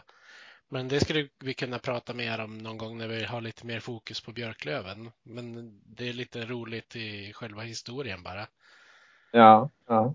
Sen kan man ju, tittar man långt bakåt i eh, Musito Bagendas Twitter-historik så kanske man hittar några så här konstiga hashtags där det står tonade rutor och ingen broms med lite felstavningar. Det var en sån här intern grej de hade då i Modus Junior. Ja, ja. Ja, ja, okej. Okay. Det betyder väl ja. lite grann att, eh, att de körde, körde för fullt. Ja, ja. Men eh, det, var, det var ju de målen eh, som han gjorde nu senast. Eh, det var ju riktiga klassmål, flera av dem. Så att, eh, som sagt tre mål och han har gjort sju mål totalt hittills. Så jag skrev ju här Peter om, om det till och med så att eh, eh, många säger ju, lyfter ju fram Rickard Gynge som då har mångårig SHL-erfarenhet och mycket mer större meriter som kanske AIKs största målskytt om det kanske är ett tronskifte på gång där. Där eh, ja, rätt mycket yngre då eh, Sito Bagenda kanske antar den skytte eh, ja, kommer vinna skytteligan i AIK före kanske då Gynge med flera. Intressant ja, att se. Absolut. Sion Nybeck har ju också eh, potential att göra många mål och eh, Dvorski också som har ju yngre förmågor som är på väg uppåt i karriären. Det är väl mer det de har runt sig som, som har varit det stora frågetecknet eh, för min del när jag har tippat dem. Det känns ju som att spets är ju inte deras problem. Det är snarare det som är runt omkring. Ja, du menar att det, det är ett stor, eh, stort glapp mellan de bästa spelarna och, och kanske de som är lite längre ner i hierarkin i, i Ja, exakt. Eh, och de tog väl in Adam Rockwood kanske på eh, det, det han producerade i poängväg med Modo när han var där. Jag vet faktiskt inte om, det, om de har tittat noggrannare på honom, men han är inte en toppcenter i Hockeyallsvenskan, men det verkar som att de tror att han ska vara det. Ja. Han, han gör ju ofta poäng genom, eh, genom eh, andra assist, eller gjorde då i Modo i alla fall. Han har gjort en del poäng i AIK också, men jag tycker han, det är inte den killen som syns och som skapar chanserna själv. Nej, nej. Nej, det, det, är klart att det är olika spelartyper eh, och, och eh, ska man vara första center då, då, ska man ju vara drivande på, på som du säger, flera sätt ju och vara, vara liksom eh, den ledande spelaren på isen och så. Så att det, det, det låter ju inte som Rockwood, som du beskriver honom, är den spelaren i AIK då ju. Så att, och sen är det väl så också att en spelare som Rickard Gynge som vi sa, han har gjort tre mål. Han är ju beroende av vad han har för center jämte sig ju. Så att om han ska producera. Mm. Och jag har förstått så spelar vi Gynge och Rockwood ihop. Ja, det gör de. De är de forwards som har mest istid Sen eh, den som spelar absolut mest i AIK är Erik Flod. Honom vet ja. jag att du har ett gott öga för. Ja, jag såg han spelar ju 22 minuter snittar han i, i AIK och eh, jag måste säga att eh, otroligt eh, bra spelare. Jag minns ju när han kom fram i Hudiksvall för, för några år sedan som en renodlad offensiv back och powerplay-specialist. Men eh, under tiden i Kristianstad så har han ju verkligen utvecklat sitt defensiva spel. Det gick ju till och med, om man nu ska säga så till och med, så långt att eh, eh han eh, spelade ju oerhört mycket boxplay men knappt någonting eller väldigt lite i, i eh, powerplay. Så han genomgick ju verkligen en, en renässans som, som defensiv spelare och boxplayspelare i Kristianstad och fick kanske inte Eh, alltid de här chanserna att utveckla sin offensiva spets eh, i Kristianstad. Så att, eh, men han har ju så mycket i sig, så mycket hockey i sig och han gjorde något riktigt trollnummer när han spelade fram Skladnysjenko till ett mål förra säsongen. När han snurrade upp Troja-spelarna totalt. Så att, så att det är en verklig hockeygodisspelare. Alltså det, han kan bjuda på både de här finesserna plus att han har det här hårda jobbet som han då eh, under tiden i Kristianstad verkligen har fått fram. Eh, och eh, blev en jätteviktig spelare i eh, Kristianstadbygget som då var så eh, framgångsrikt förra säsongen. Så jag tycker det var en stor förlust när Erik Flod lämnade för AIK. Ja, det förstår jag för eh, han är en bra hockeyspelare. Eh, kanske har lite skadeproblem. Han tog sig ju åt sin axel, inte bara en gång när de mötte Modo i fredags, eh, utan två gånger och satt på bänken några byten och så. Så jag vet ja. inte. Okay. ja. Får väl se eh. om det är någonting som gör att han kommer missa några matcher eller om det bara var någonting som var där och då. Mm. Han spelade ju, i Kristianstad spelade han ju, det, det var väl någon enstaka match, men var, han var, spelade de flesta matcherna och hade mycket istid. Så att, eh, så, framförallt eh, i det defensiva spelet då. Så att, eh, men eh, skador är ju sånt tyvärr som tillhör sporten så att, eh, som är svårt att, att klara sig ifrån. Ja, särskilt på eh, när det är sådana hårda väggar man åker in i hockeyn om det är så att man ja, ramlar antingen på egen hand eller med hjälp av någon annan. Det, det, det kan vara stora krafter när man smäller in i sargen. Ja, ja. Men vad, vad tror du om eh, målvaktssidan eh, i AIK då? De hade ju Pavel Komchenko förra säsongen som, eh, som var den bästa målvakten får man ändå säga i, i konkurrens med kanske med Fredrik Tischer och, och även Tex Williamson var, var väl också där i, i de trakterna men eh, eh Pavel Komtjenko han blev utsedd till den, den bästa målvakten i Hockeysvenskan i alla fall. Eh, eh, han försvann ju då inför den här säsongen och eh, ja, jag tänkte då den matchen eh, när Modo vann med 7-0. Hur såg målvaktsspelet ut i den matchen? Ja, det, det var inte på eh, det var inte Niklas Lundströms bästa dag kanske, men eh, det var ju jag tror inte det hade spelat någon roll om det hade varit Endre som hade startat heller. Jag tror de hade släppt in rätt många mål ändå. Eh, det, det var försvarsspelet som, som brast helt enkelt. Ja, det var, och så spelade Modo 60 bra minuter i den matchen också. Det gör ju också stor skillnad.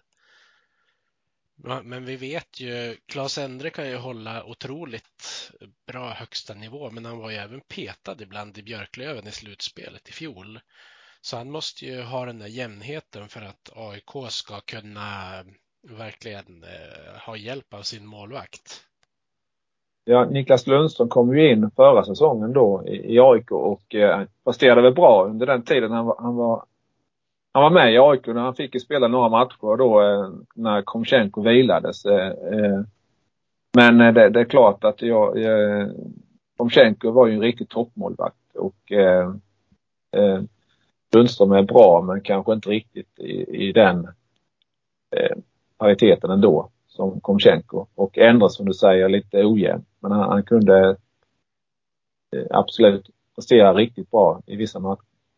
Ja, eh, Niklas Lundström började ju eh, han började ju eh, sin fjolårssäsong eh, på lån i, i Modo, men eh, han ville ju inte spela Hockeyallsvenskan, han ville ju spela en högsta liga då. Mm. Eh, sen hamnade han ju ändå i Hockeyallsvenskan. Ja, han hamnade i AIK sen. Ja, och som du säger, han presterade ju riktigt bra när han spelade, men han var ju ett solklart andra val då bakom Konchenko. Jag menar, honom petar man ju inte hur som helst så som han spelade i fjol. Nej, nej. Så det är ett jättetapp de har där. Eh, ja. Jag tror inte att eh, någon av deras målvakter kommer komma upp i samma klass som han gjorde. De kanske kan komma upp i, i bra, bra räddningsprocent och så vidare, men jag tror inte de kan eh, vinna matcher på samma sätt som han gjorde. Nej, nej. AIK i fjol var inte särskilt bra, men han lyckades vinna en, en del matcher åt dem ändå. Ja, absolut.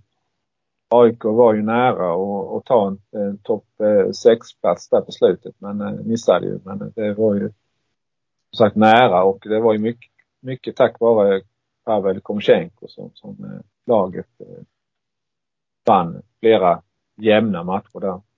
Ja, jag ska, det kanske är hårt att säga att AIK som lag inte var bra, men de var inte så bra som de slutade i tabellen, utan det var mycket tack vare honom. Mm. Men om man nu ser på den här säsongen så, så är det ju ändå klassspel. Att man kan säga Gynge kommer in eh, och eh, Blod kommer in och eh, Albert Lyckåsen hade ju en bra säsong i Karlskoga förra säsongen. Så de har ju fått in och Dvorski som du sa då. ja, och antal. De har ju fått in Sion Nybäck. Ja, ja. De har ju... William, Eriksson från Björklöven som har, hon får ändå säga han hade bra säsong i Björklöven. Så att det är många spelare som har kommit in i AIK men eh, Oskar Öhman eh, presterade ju rätt så bra i, i Troja, gjorde rätt så många mål. Eh, ja, men han, men han är ju en sån här lite, lite grann eh, jag vet inte riktigt vem man ska jämföra honom med. Han, han är en sån här som kan göra mål i fem sex matcher i rad och sen gör han inga mål på 15 matcher. Han hade en sån streak förra säsongen. Eh, då. Ja, visst. Ja. Uh, han, är ju, han har ju stor potential, men han har inte jämnheten. Nej. De har ju eh, de har fått det var, kanske, det, var, det var kanske rätt så typiskt då, för han gjorde ju två mål i en och samma match och, och sen så var det målstockarna match och sen gjorde ju mål nu igår då, gjorde han ju ett mål eh, då. Men sen har han står väl på tre mål totalt tror jag, Oskar Öhman. Så att eh, det... Ja, eh, de, de tre har han gjort i två matcher. Ja, ja. Han, han, gjorde två mål eh, i den här matchen de spelade med rosa tröjor. Just det.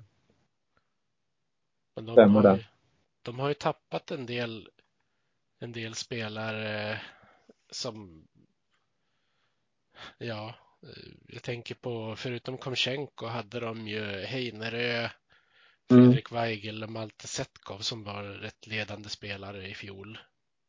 Ja, Weigel gick ut till Björklöven. Eh, och, mm. Eh, men Malte Setkov spelar ju väldigt mycket men eh, jag vet inte, jag tyckte inte han, han, har, han har, har ju ett flutet i Kristianstad med. Jag, jag tycker väl inte att Malte Setkov var, var så jättebra i Kristianstad om jag ska vara ärlig han har absolut en offensiv uppsida men i egen zon så tycker jag Malte Setkov han lämnade mycket övrigt att önska. Men han hade ju mycket speltid i AIK förra säsongen. Ja, Max Lindholm är ju svår att ersätta. Han har ju, Ja. han har ju gått in och fortsatt i Skellefteå som han gjorde i AIK i, i fjol också. Ja. Så det är, Men det är väl så att eh, det, det tar tid kanske. Det, det är ju ändå, vi pratar här om eh, en rätt stor, eh, en stor eh, omvälvning i klubben. Många spelare som lämnat, många nya spelare som kommer in. Det, det tar väl tid att sätta sig. Lite som vi pratade om Vita Hästen. Alltså att eh, man ska hitta sina roller i, i laget och, och så. Eh, så att det finns ju absolut mycket potential, inte minst som du säger i, i eh, Dvorski och eh, Nybäck då, unga killar. Så, så att eh, det, AIK kan säkert bli bra på sikt men just nu så har de väl svårt att få ihop laget känns det som. Och det kanske är också är så att det, det är en klick som är bra men eh, en klick som kanske inte riktigt håller måttet. För att Nej. vara ett eh, Precis, jag tror att de ligger där de gör på grund av sin brist på toppcentrar.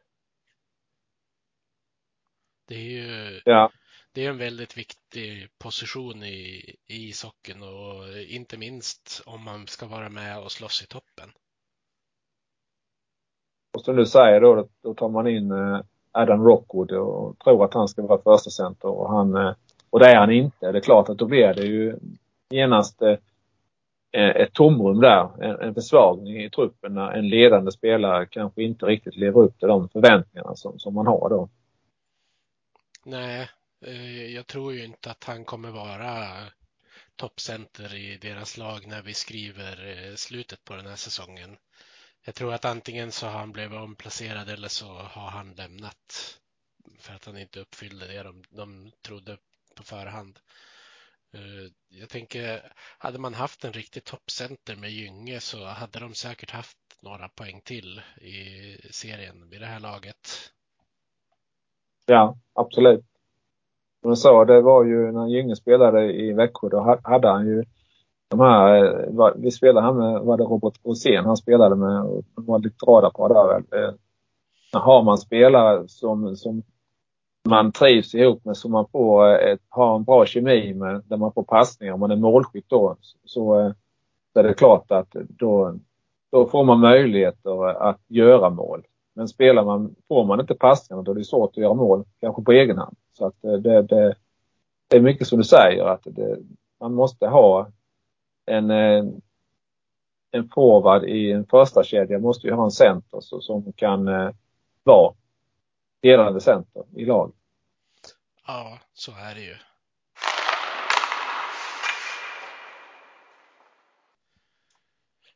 Eh, då går vi över till Almtuna. Eh, De Ja. spelade ju igår mot eh, Björklöven och förlorade med 4-1.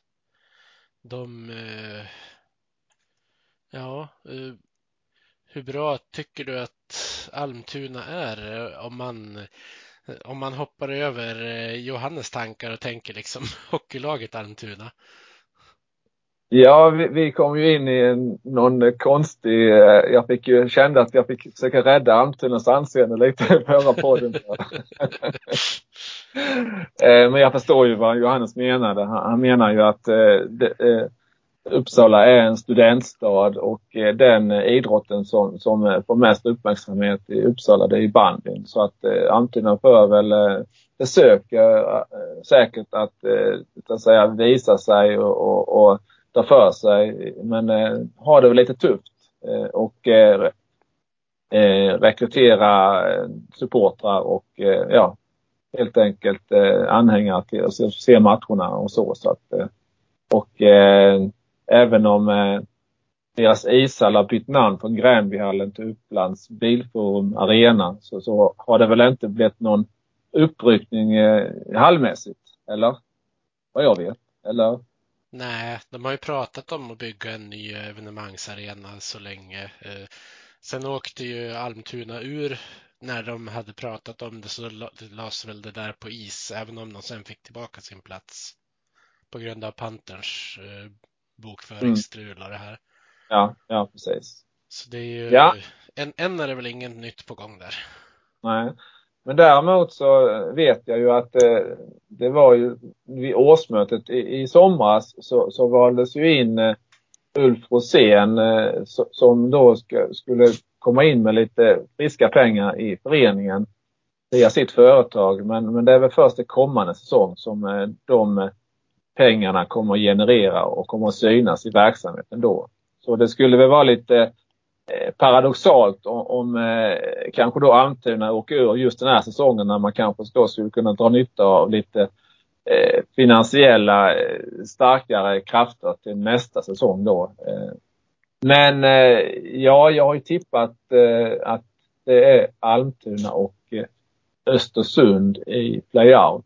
Och jag tror att Almtuna klarar sig. Mycket tack vare att eh, de har en bra målvakt i Viktor Andrén och eh, en bra eh, coach i Robert Kimby. Och eh, tycker också, jag, Kristianstad har ju redan spelat två gånger mot Almtuna. Att eh, de spelar ett, eh, Micke Gat sa det också, att de spelar ett spel som passar Kristianstad. Rätt så likartat eh, spel med Kristianstad och eh, Kristianstad eh, har ju då vunnit båda matcherna. 4-0 hemma och 3-0 borta. Och det intressanta var ju att eh, i matchen då eh, i Upplands Bilforum Arena så vann eh, Almtuna skotten med 44-21. Men Kristianstad vann matchen med 3-0. Eh, mycket bra målvaktsspel av Filip Larsson. Men också ett effektivt Kristianstad i den matchen. Det har ju inte varit så mycket av den varan i övrigt. Men eh, Almtuna ett, eh, har många bra spelare. Eh, Golovkov tycker jag är en riktig lirare. Eh, och Oskar Asplund, den unge backen. Eh, men eh, mycket poäng på Oskar Asplund. Men det var också han som gjorde ett misstag när Jack Kopacka kunde kontra in eh, 2-0 målet där till Kristianstad. Det, det är väl lite så att de här unga spelarna som Johannes var inne på också när vi pratade om Djurgården att det är svårt att hålla en hög nivå kanske över en hel säsong. Ja, och ibland över en hel match för den delen. Ja, precis. Så han gjorde ju ett eh, stort misstag där helt enkelt, Oskar Asplund, strax innanför blå linjen. Så att, eh, och eh, som ledde då till ett baklängesmål där. Ja.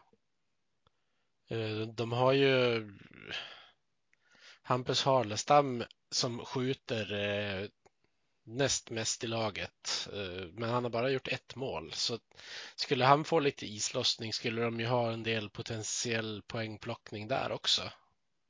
Absolut. Hampus Harlestam som då spelade i många, under många säsonger i Vimmerby och eh, varenda gång som Kristianstad mötte Vimmerby och eh, så sa alltid Max att ja, man ser upp för Halestam för han gillade Halestam i Vimmerby och en riktigt bra spelare och som sagt nu spelar han då eh, Vimmerby är, är kvar i Hockeyettan men, men eh, Halestam har då växlat upp till eh, Hockeyallsvenskt spel med eh, Almtuna och eh, han spelar mycket powerplay också, Halestam och eh, en hel del av de skotten kommer ju från högerkanten då, offensiva, höger, offensiva högerkanten där. Så, så att eh, men eh, absolut, eh, en bra spelare, bra skott och eh, men eh, när Kristianstad har mött de matcherna jag har sett så har ju, när Kristianstad har mött Almtuna så har ju Filip Larsson storspelat i båda matcherna. Så att eh, 7-0 har ju Kristianstad på Almtuna i de två matcherna och eh, eh, så att det finns många bra spelare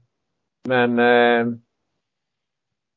jag tycker inte att eh, Almtuna ska behöva åka ut. Samtidigt så har ju Östersund överraskat också som jag, som jag tippar playout mellan Östersund och Almtuna. Så att eh, lite som Fredrik Glader var inne på här, det är en svår serie. Det är många jämna lag så att det, det kommer att bli tufft här alltså.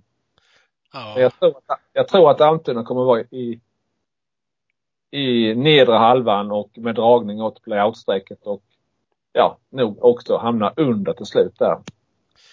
Men klara sig kvar. Ja, man trodde ju om Östersund, eh, för de gick ju som tåget från början. Sen eh, var det ju två matcher i rad de släppte in sex plus puckar. Sen helt plötsligt när man trodde att de var sönderlästa och smekmånaden var över, då gick de in och tog två matcher med 1-0. Så de har eh, verkligen eh, var varit ett jojo-gäng de också. Ja, apropå sönderläst måste jag eh, säga det att eh, inför matchen mot eh, Kristianstad här nu då i, i förrför, omg eller, ja, förrför omgången så, så eh, hade Almtuna bästa powerplay-statistiken i hela HR då med 32 procent. Men eh, Kristianstad nollade ju då eh, Almtuna både målmässigt och, och då även såklart i powerplay. Och senast mot Björklöven, eh, Björklövens seger 4-1. Så nollades eh, Almtunas powerplay den matchen också. Så att eh, kanske är sönderläst eh, att eh, motståndarna har lärt sig hur Almtuna ställer upp i powerplay. Det är mycket som ska styras genom eh, Oskar Asplund, genom eh, Marcus Karlström. Eh, så att eh, kanske man täcker bort dem och då, då eh, kommer inte de här målen heller som kom i början på säsongen. Almtuna eh, vann väl, var det på Hovet, var det 6-3 och slog AIK med då? Tror jag. Om jag inte minns helt fel. Så kan så det vara. Eh, ja. Eh, så Almtuna, när de väl är inne i det här flowet och, och då är det ett, ett bra lag. Men de har väl tappat lite här nu på slutet. Inte fått någon målmässig utdelning. Nej, de är nere på 23,81 procent nu i powerplay. Ja, som sagt, de var uppe på 32 procent ett tag där inför ja. matchen mot Kristianstad. Mm.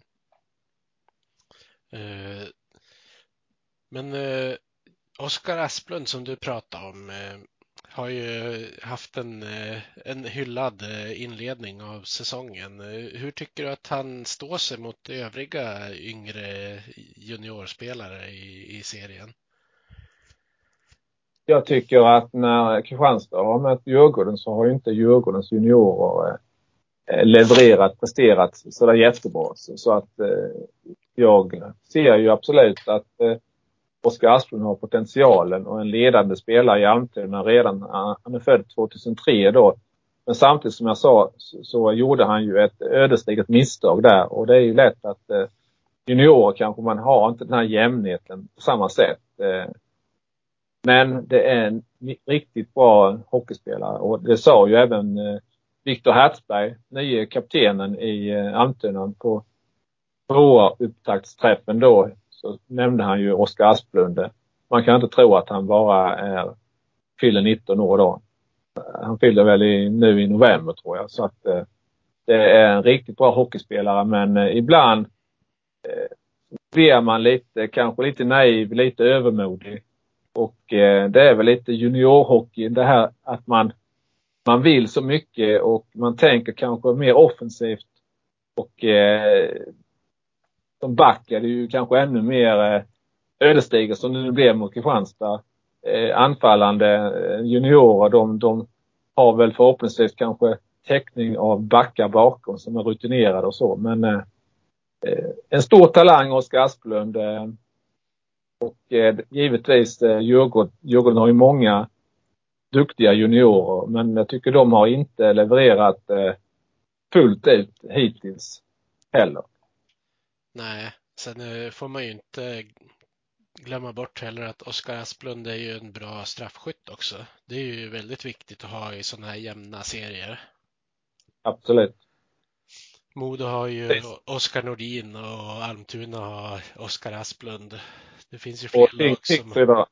Tingsryd har Anton Gradin som vi, som vi pratade om här nyss då så att eh, och det är ju, det kan ju i slutändan eh, vinner du kanske två, tre, fyra matcher i, i, eh, i straffavgörande. Det kan ju vara det som avgör om du kanske spelar eh, slutspel eller om du spelar eh, neråt i tabellen, om, om du kanske spelar playout eller inte. Så att det är viktigt att ha de här målskyttarna. Absolut. Ja, så är det ju. Nu har ju har ju Modo inte spelat så mycket med Oskar Nordin och då har de ju förlorat två straffläggningar också. Ja, ja. Bara som ett exempel på hur, hur mycket en sån spelare kan betyda i ett lag.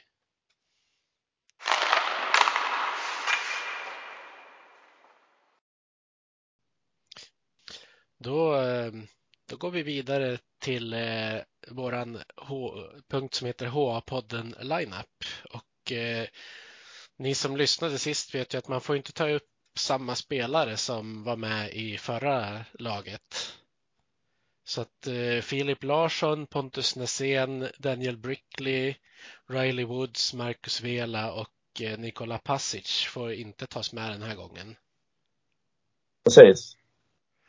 Eh. Och eh, du, du hintade ju lite här eh, om målvakt där eh, Peter och att vi skulle, du är svag för Carl Lindbom, Djurgården och jag kan väl hålla med om att jag såg ju Eh, det relaterade ju Fredrik Lader till också den matchen eh, han var och så när, eh, Djurgården spelade mot, eller rättare sagt Kristianstad spelade hemma mot Djurgården och Kristianstad vann skotten, hade 47 skott om jag minns rätt men men Carl Lindbom var rena väggen i den matchen och Djurgården vann med 1-0. Filip Larsson var också bra men Carl Lindbom tycker jag absolut ska få målvaktsspaden. Ja, det är väldigt svårt att titta åt något annat håll. Eh, nu det, har det gått nästan tre veckor sedan vi eh, spelade in ett avsnitt av HA-podden senast, så det har ju hänt en del på utespelarfronten. Men just målvaktssidan känns det ju verkligen som det är Lindbom som har eh, varit den mest lysande stjärnan. Ja, det tycker jag. Sen har vi, om du nämner, att titta på alltså Östersund, släppte in mycket, mycket mål, men en sån, sån som Mantler, han har ju verkligen tagit sig i kragen får man ju säga och, och eh, gjort eh, bra matcher. Men sett över hela, så att säga då, eh, ja, från förra podden vi spelade in och fram till, till nu så tycker jag Carl Lindbom är, är mitt namn. Mm.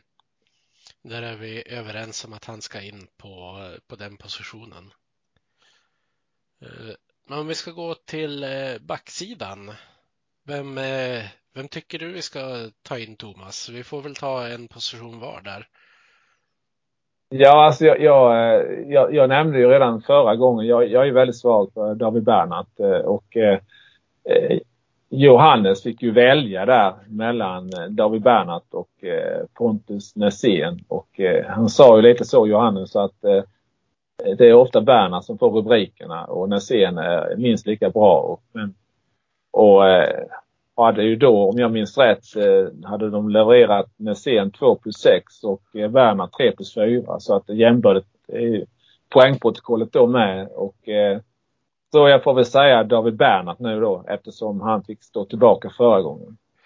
Ja, det är svårt att lämna honom utanför två gånger i rad faktiskt. Ja. då får jag den äran att sätta den andra platsen då. Eh, jag väljer lite grann mellan, eh, mellan tre spelare just nu. Det är ju ja. dels eh, Oskar Asplund som har gjort det bra. Men jag tycker, jag tycker nästan jag kan inte ta med en till Modospelare även om jag tycker Josef Ingman har gjort väldigt bra så här långt. Så det får bli Johannes Johannesen som kliver in som andra back där. Ja, han har bytt från eh, Västervik till Mora. Ja. Ja. Och eh, stärkt upp eh, ja, backsidan rejält där, absolut. Ja, det, det, det, är en klassspelare på den här nivån. Ja. Det han var ju riktigt, riktigt bra i Västervik och som sagt det, det Johan Hedberg fångade upp honom till Dalarna där då och eh, där har ju han fortsatt och eh, visar klass. Så att eh, absolut, jag håller med dig.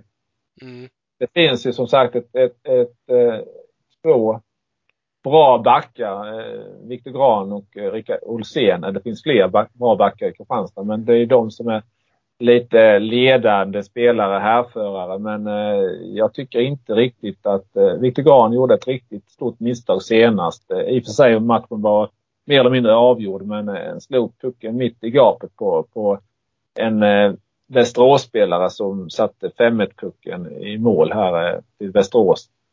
Och eh, Olsén eh, har inte varit så bra som jag eh, hade förväntat mig och hoppats. Men eh, han samtidigt, han har inte varit dålig på något sätt. Men jag har väldigt höga förväntningar på de två. Men eh, jag hoppas att de ska kunna komma med längre fram. Men, men just nu så delar jag den uppfattningen att vi tar Johannesen och, och, eh, och så får jag med Bernhardt då. Ja, jag hade faktiskt förväntat mig mer av Björklövens backsida som både är spetsig och bred, men eh, än så länge tycker jag inte att de har hållit den förväntade nivån. Men de kommer ju säkerligen ha någon back som kommer med i det här laget också så småningom. Ja, Rahimi kanske kommer att ta en plats någon gång i alla fall. Han brukar ju också, det är lite samma som vi nämnde här med Rickard Gynge, att eh, Marcus Eriksson, de här spelarna som är rutinerade, de, de, är, de är inte dåliga på något sätt men alltså de, de växer eh, några snäpp när, när det blir de här tuffa matcherna när det liksom gäller lite mer än, vi är ju trots allt inne i lite en eh, lunk nu. Där vissa lag bara ska ta sig vidare till slutspel. Ja, eh, på tal om Rahimi, han blev ju eh, anmäld för vad ska man säga, embellishment, diving, någonting i den stilen efter matchen igår. Va, vad innebär det? Du måste förklara för mig. Han, han eh, ja men filmning mer eller mindre. De, de, ja. de håller ju, ska ju tydligen hålla några extra ögon på det i inledningen av säsongen. I vissa ja. fall har det nästan blivit pinsamt med anmälningarna, men Hans fall såg ju faktiskt misstänkt ut, så man får väl se vad de eh, dömer helt enkelt. Ja, jag har inte sett det, så jag kan inte... Nej, vad han... jag, jag, jag... Ja, diving. diving. diving. Ja. Ja, du sa du diving? Ja, ja, ja, embellishment är väl att förstärka och diving ah, är ju mer yeah. lägga sig. Yes, okej. Okay. Ja. Uh, han åkte fram till någon, någon spelare i, i matchen igår och precis innan han ska åka och ta kroppskontakt så, så viker han så att han, han ramlar liksom in i spelaren och ner på isen. Så jag vet inte om det var avsiktligt eller om det är att, att det är någon annan grej som gör att han inte kan stå upp, men det såg väldigt konstigt ut. Han, åkte okay. mot, han, han är ju rätt stor själv. Han åkte mot en kille på 1,85. Så jag tycker ja. han borde vara starkare än så. Ja, nej jag har inte sett det så jag, jag kan eh, inte uttala mig så eh, om det. Nej, jag har inte sett det i realtid heller utan jag såg ju klippet som de hade lagt upp på Hockeyallsvenskans ja. hemsida och där ser det ju inte så bra ut i alla fall. Nej, okej. Okay. Eh, men, men som sagt, man får se vad som händer med, med ja. det här. Och det kommer säkert komma fler anmälningar om sådana saker. Det och eh, anmäla folk för brist på halsskydd verkar ju vara den nya innegrejen att anmäla för. Ja, ja. Men rent generellt kan jag säga att eh, jag tycker diving, eh, det, det, det, hör inte hemma alltså i, i, i sporten. Det är, då blir det när, när det då verk, verkligen är någonting som är, som är farligt, som kan leda till eh, huvudskador och allvarliga skador överlag.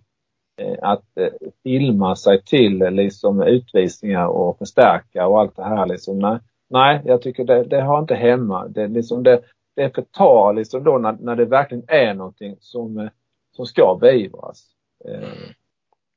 Eh, håller jag till att spela hockey och gör det på ett schysst sätt och eh, är det någon spelare som ramlar då ska det liksom vara för att eh, det, det, man har fått en smäll. Man ska inte försöka lura sig till en utvisning eh, eller nej, det, det tycker jag det, det, är dåligt.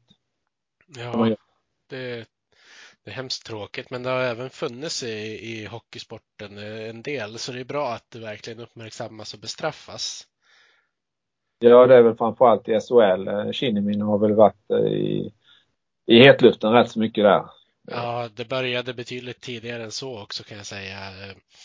Eh, Modo har i sina matchprogram tidigare år haft spelarprofil och Janos Hari, när han var med som A-lagsspelare i Modo första gången, när han fick frågan om vilken hans favoritskådespelare var så svarade han Kalle Järnkrok. Okej. Okay. så så det, det, har funnits ett litet problem ett tag, men det har, det har väl växt så mycket så det är bra att man försöker ta tag i det. Men då måste man anmäla rätt saker. Det var väl tre målvakter som vart anmälda för för diving eller embellishment, och, alltså överdrivande under samma omgång och ingen blev straffad. Då är det ju bättre i så fall att man verkligen tar det på dem som man, som man tror att man ska kunna straffa. Precis. Men det blev ett litet sidospår i våran line-up Ja. det där. ja.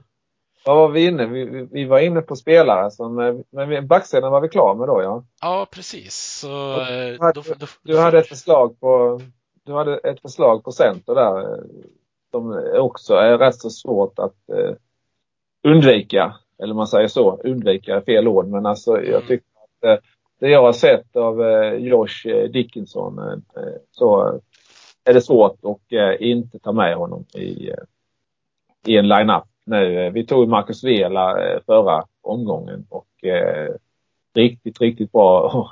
Det var ju lite typiskt för jag satt och pratade om Marcus Vela en och en halv timme innan eh, Kristianstad spelade mot Västervik och så är det just Marcus Vela som avgör den matchen. Ja. Fördel. Så att, eh, ja. Men nu har ju Kristianstad mött Modo på, det kanske dröjer ett tag så jag vågar eh, ta eh, Dick- Dickinson här nu. Ja. Det är du som väljer Modospelarna alltså. Så ingen, Ja, jag tänker så att det... då, då behöver ingen säga att jag är partisk i alla fall. Nej. Nej, men ska vi ta en... Eh, vi hade väl en Björklöven-spelare som vi var rätt så inne på också, eller? Ja, precis. Jag kan ta eh, Nick Schilke. Alltså det är verkligen en klassspelare. Det säger jag inte bara för att han har gjort nio mål, utan killen har verkligen klass i sig. Det är jätte, jättekul att se när han spelar, även om det kanske är ett lag som jag inte brinner jättemycket för. Han har gjort två hattrick också. Det, det, som sagt, eh, nio mål och då eh, eh, tre mål i två matcher. Det, det, är, och det är just de här målskyttarna som många lag eh, saknar. Så att eh, det, de är ju verkligen guld värda att ha i, i ett lag. Ja, så är det ju. Och nu eh, kanske, kanske det är lätt att tro att man bara väljer spelare utifrån hur många poäng de har gjort, men det är ju inte så. Alltså, i motsats till när de väljer ut de tre spelarna som har gjort det bäst i, i Hockeyallsvenskan på en omgång så har vi faktiskt försökt se lite mer på helheten också. Ja, det tycker jag. Eh, det, det är svårt för det, det, är, det är många riktigt bra spelare. Och då kommer vi återigen tillbaka till det här att det är en, en tuff liga, en svår liga, många bra spelare. Eh, så att eh, det är svårt att välja ut. Eh, Nu har vi då tagit bort fem spelare som inte, eller eh, rättare sagt sju spelare. Eh, En femma, en målvakt och så hade vi en joker med också då ju. Olle Liss hade vi ju förra gången som, som eh, en joker att slänga in i powerplay där då. Så att, eh, Mm. Eh, det, är, det är en tuff utmaning vi har gett oss här att ta ut spelare. Ja, det kommer inte finnas så många kvar i januari. Ja, vi får kanske börja om på ny kula någon gång så ja, vi får Ja. se. Exakt. Ja. Men, men i nuläget kör vi på det här viset och då får du Thomas välja den sista spelaren i den här line-upen. Det ska bli intressant att höra. Ja, alltså jag, jag är, det är jättesvårt att, att eh, ta, ta ut eh, någon eh, spelare Eh, så. Och eh, nu har vi precis pratat om, vi, vi ska inte bara ta målskyttar, men eh, jag, jag, jag måste säga att jag, jag blev eh, imponerad av en, annan tremålsskytt här. Eh, eh, jag har ju pratat om honom redan tidigare här, eh, Daniel eh, Musito Bagenda. Eh, och eh, han har ju ett förflutet här som vi sa i Modo då, men det är inte därför jag tar med honom. Han har spelat i AHL och han har kommit tillbaka från eh, AHL-spel eh, under eh, två säsonger var det. Eh, och eh, kom tillbaka och spelade Hockeyallsvenskan med AIK säsongen 18-19. Och sen eh, gjorde så pass bra där då 13 mål på 52 matcher och 14 assist. Så att han fick chansen i Örebro SHL och där presterade han för 50 matcher, 7 mål, 10 assist. Och eh, säsongen efter eh, 46 matcher, 5 mål, 8 assist. Och eh, sen gick han vidare till Oskarshamn, 46 matcher, 4 mål, 3 assist. Och målproduktionen och poängproduktionen har ju gått ner där i SHL men eh, det var kanske bra att han nu tog ett steg ner till AIK i Hockeyallsvenskan och startar om. Och på 10 matcher där har han alltså gjort sju mål och två assist varav då tre mål igår. Och eh, jag tycker det var klassavslut och eh, det är en, en spelare av hög eh, kaliber. Eh, ja. Jag har en outsider också där och det, det är ju Trevor Eh, eh, men jag tar bort honom eh, för att han gjorde en riktigt ful knätackling som renderade honom fyra matchers avstängning. Men han gjorde skillnad direkt igår när Västerås mötte Kristianstad. Alltså Cheeks gamla klubb. Eh, och det var inte, han gjorde inte något mål. Men han eh, stod framför eh, Jörgen Hanneborg och skymde sikten när Alexander Lindelöf fick skottläge. Han åkte ner. Det var väl en Kristianstadback som tryckte ner honom. Men Kik, stark som en oxe, reste sig igen. Ställde sig upp. Och när skottet levererades stod Kik upp och eh, Hanneborg såg ingenting överhuvudtaget. Och eh, pucken in 2-0 till Västerås. Kik är en riktig klassspelare också. Men som sagt, han måste ta bort de här fula utvisningarna. Så därför så väljer jag Bagenda. Eh, Daniel Sito Bagenda. Lite, lite kuriosa i det hela det är att han har en, en storebror som heter David som är sportchef i Teg i, uppe i Umeå. Ja, ja. Ja, det ser man. Jajamän. Eh, Teg är väl eh, lite, är det inte lite, får inte säga så, men lite farmaklubb till Björklöven eller? Man säger så? Ja, de, de, har ju de lånar ju ut spelare dit. Så, att, ja, ja. så något samarbete har de ju absolut. Ja, ja. Visst var det så att Daniel Manberg, han var, kommer från Teg in till Björklöven, var det inte så? Det är någon mer spelare som har kommit där. Eh, Sebastian Manberg va? Ja, det är det Dan kanske. Ja, förlåt. Daniel Manberg är han som är i Modo nu. Ja, ja förlåt. Sebastian Manberg, ja. Tack. Ja. Rättelsen. Mm. Eh, jag har också blandat ihop dem några gånger eftersom bägge två har spelat i Modo vid tillfälle. ja. Men de hade några spelare de lånade in från, från Teg i fjol, Björklöven, när de hade brist på spelare, för det hade de ju emellanåt. Mm. Om vi ska ta och kliva över till det uppskattade inslaget med hissen och sågen. Har du någon, någon hiss du kommer på på en gång? Ja, alltså det, det, jag har grunnat på det. Det, det, det är inte så, så himla lätt. Har, har, du någon så här eh, direkt? Ja, men jag, jag måste ju vara lite partisk och eh, lyfta ja. Christer Gudlevskis. Han ja. hade ju en, eh, en start som eh, lämnade en del övrigt att önska eh, på serien.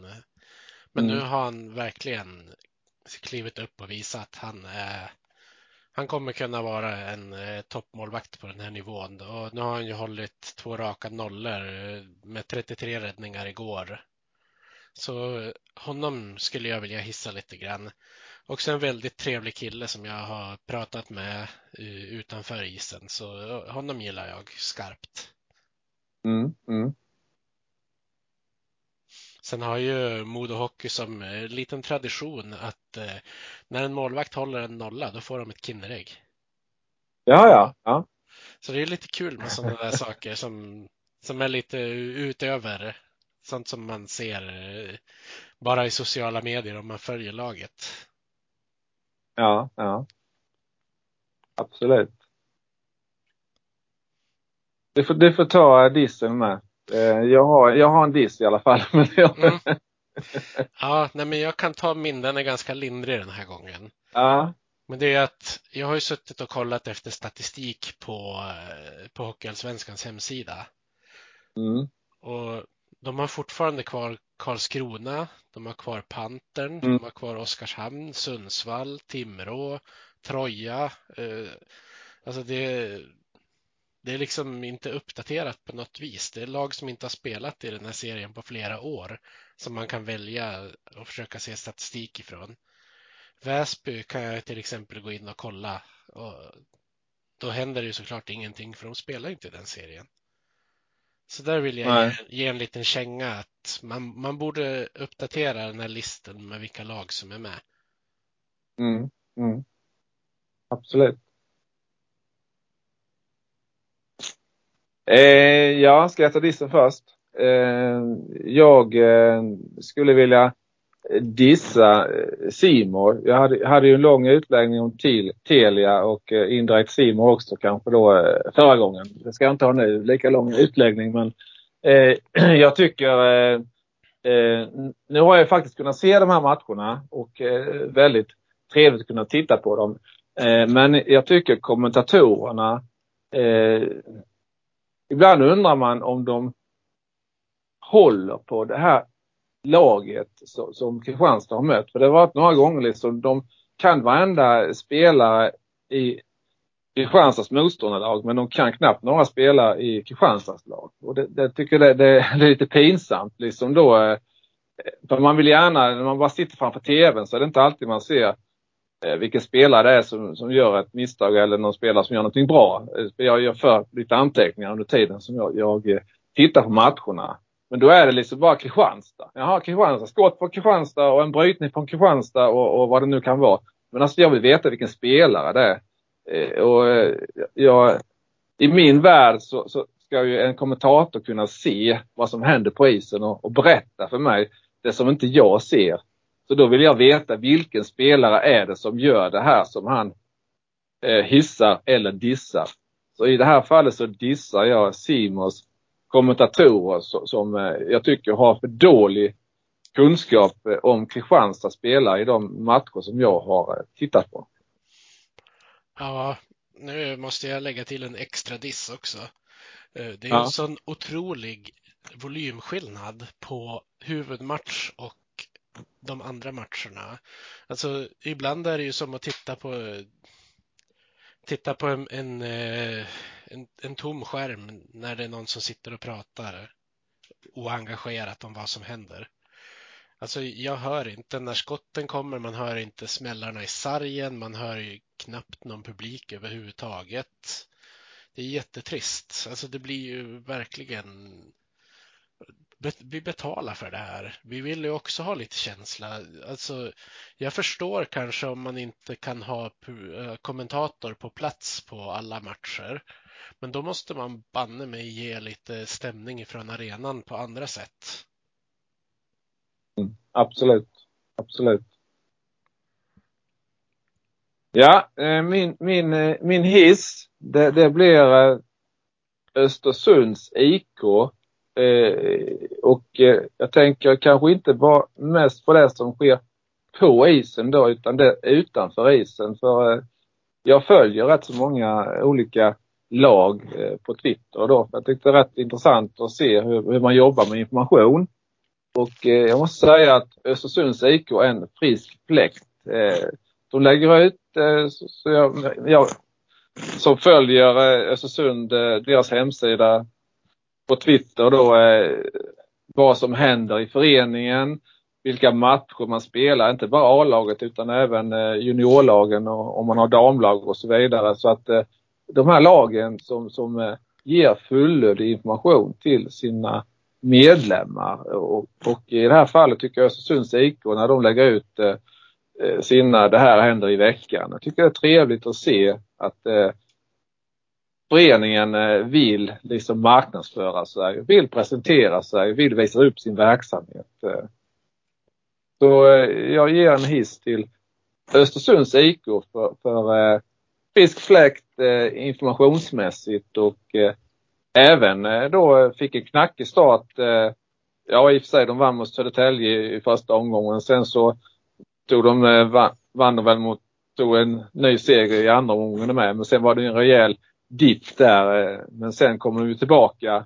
De hade ju inför mötet med Kristianstad 10 mål och 29 insläppta. Eh, men vann då mot Kristianstad i den matchen 3-2 och eh, har ju på sistone ryckt upp sig rätt så rejält.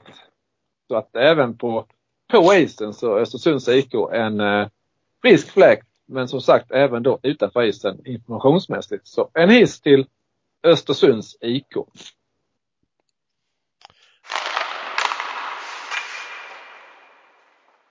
Då innan vi avslutar så vi måste ju ändå nämna senaste eh, övergångar. För det är ju, det är ju inte en dussin övergång att Djurgårdens IF har gjort klart med en sån spelare som Linus Klasen. Nej. Hur stor skillnad tror du han kommer att göra? Alltså om man tittar på statistiken så tänker man då att eh, Linus Klasen, okej, okay, han är 36 år men, men eh, tittar man då på vad han har levererat nu i Schweiz eh, de senaste säsongerna och då i Luleå då så sent som eh, säsongen 2020-21 så är, är, det ju en klassspelare. Alltså, eh, som sagt, Luleå SHL 2020-21, Linus Klasen 50 matcher, 14 mål, 28 assist, 42 poäng alltså. Och eh, nu eh, två senaste säsongerna, eh, 21-22 då i eh, spelaren i EHC Visp eh, SL då i schweiziska ligan. 43 matcher, 18 plus 39, 57 poäng. I inledningen av den här säsongen då, åtta matcher, två mål och tio assist. Och eh, det är ju en klassspelare och det är ju, eh, jag tänker mig bara, ska han spela kanske med Olle Liss då som, som har det här fruktade skottet och lägga upp mackor till Olle Liss. Det kan ju bli ett fruktansvärt eh, radarpar, de två ihop. Eh, eh, sen så kanske de är väldigt offensiva båda två. Så de kanske inte ska spela ihop men alltså det hade varit kul att se dem. Även som utomstående HA-åskådare eh, eh, då. Eh, Artister, verkligen både Olle Liss och Linus Klasen. Så att visst är Linus Klasen en riktigt bra spelare fortfarande. Ingen föredetting som kommer till Djurgården för att varva ner utan han kommer dit för att göra skillnad. Och framförallt med sitt passningsspel, sin speluppfattning kommer han att göra skillnad också, det är jag övertygad om. Sen är det ju frågan då, det kommer in en stjärna då, får man säga, i ett redan stjärnspäckat lag.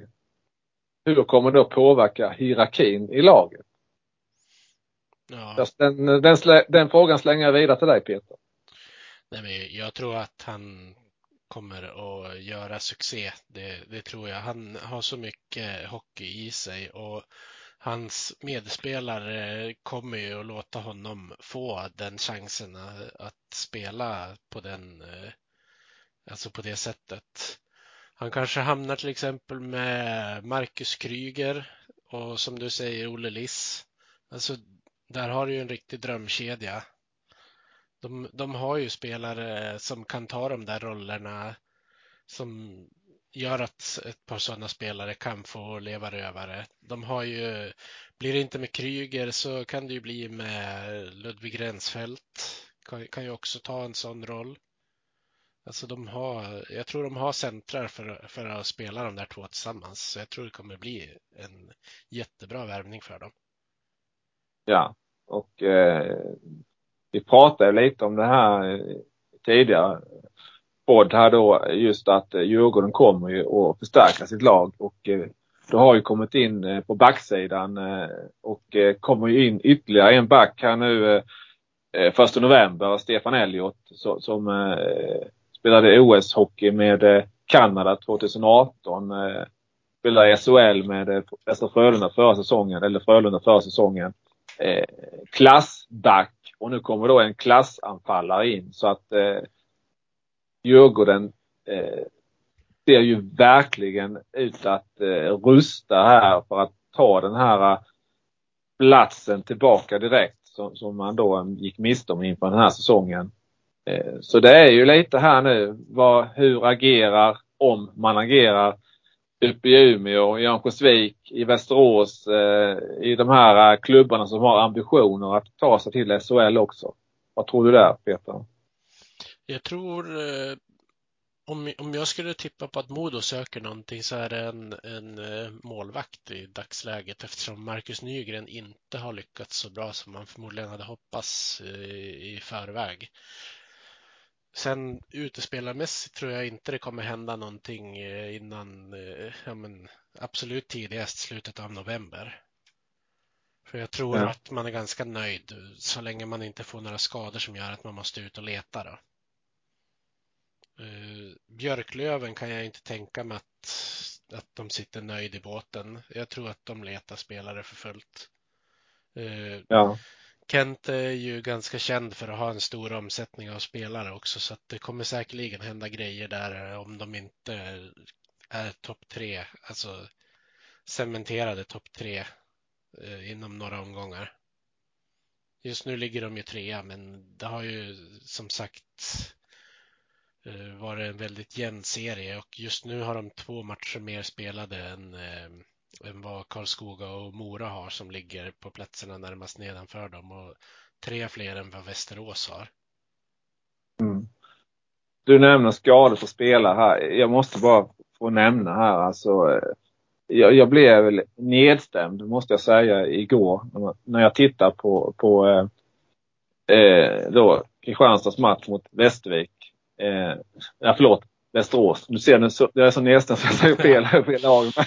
Nej, men alltså eh, Linus Pettersson, eh, fotskada, borta sju matcher. Gör comeback, eh, hinner inte ens spela en period så eh, fintar han sig och är igenom, blir neddragen och, och faller då så illa så, så eh, ja, han får ett slag också så att tummen går av alltså. Eh, ja, så nu går han i gips. Linus Pettersson då med eh, modanknytning också. Eh, det är en riktig lirare och, och eh, det är så kul att se honom på isen när han eh, gör det han ska. Han, han har gjort ett Zorro-mål förra säsongen och eh, eh alltså de, han gör det här oväntade, den här irrationella, den här liraren på isen. Eh, så tråkigt, det är tråkigt med alla skador men, men ja, inte minst när, när det då är spelare som, som är artister på isen som gör det här oväntade, irrationella. Linus Pettersson, det är ju typiskt också när det var liksom, han gjorde en framstöt mot eh, Johan Gustafsson då i, i målet och han får det här slaget och eh, han faller mot isen och eh, som sagt eh, handen i gips nu då. Eh, så tråkigt för, för Kristianstads del och jag tycker även för, för eh, åskådarnas eh, del för att man går miste om en lirare. Ja, absolut. Det är tråkigt. Uh, Sen, sen, sen, vi spelade in senast har vi ju också några spelare som har lämnat Hockeyallsvenskan för den här gången. Vi har ju Mattias From från Västerås som har hamnat i Danmark. Eh, sen eh, Luciani från Södertälje var ni väl inne på att han inte skulle bli kvar i, i, i Hockeyallsvenskan. Ja, det var Johannes var väl rätt så övertygad om det, att han inte skulle bli kvar. Och, eh, är det Johannes som är vårt nya orakel eller? I, ja. det, det är det vi, vi får se. Om, om han eh, är den som kan ta den titeln. Ja, men han, han var ju inne på det här med Djurgårdens juniorer också, att inte de skulle prestera på en jämn och hög nivå hela säsongen och det har de, hittills har de inte gjort det heller så att där var Johannes också rätt ut. Ja, att, eh, och förra inspelningen så blev han ju dissad för att han hade Karlskoga på tredje plats. Just nu ligger de ju fyra med all möjlighet att gå upp på plats tre. Ja, ja. ja vi får se om hans eh, spåkula håller i sig hela säsongen. Ja. Eh, sen, eh. sen, sen, har vi ju tillkommit ett par ja. spelare också. Ryan Gropp som vi var inne på. Eh, Bobo Pettersson till Östersund kan säkert göra skillnad. Och så mm. idag då dels Lennartsson som är klar för Karlskoga men också Lukas Karlsson som hamnar i Södertälje. Ja, det var väl, eh, det har ju varit lite följetong där med Lukas Karlsson att han eh, bröt väl kontraktet med AIK men, eh, men sen så sen blev det inte mer. Men nu är det klart såklart då att det blir Södertälje för Lukas Karlsson. Mm. Och det tror jag kan bli bra för båda parter. Ja, och de det finns ju en lucka som du sa där när Luciani då eh, försvann. Så, så var det ju en, en plats för eh, Lukas Karlsson helt enkelt. Och apropå Södertälje så har ju eh, Södertälje också fått in eh, Viktor Sjöholm då eh, från HV71 på lån. Ja, de jag kollar på det är bara transfers, ja, ja. det är inga lån. Så nej, nej, jag har säkert nej. glömt bort tack, tack. lån också. det är bra att du tar upp lån och du vet vad jag tycker om det. då, då får vi en halvtimme till. ja. Det det, det är som vanligt. Det är lite, lite lån hit och lite lån dit. Någon som spelar några matcher där och några matcher där som är dubbelregistrerade och så. Så jag, jag nämner inga alls. Så... Nej, nej.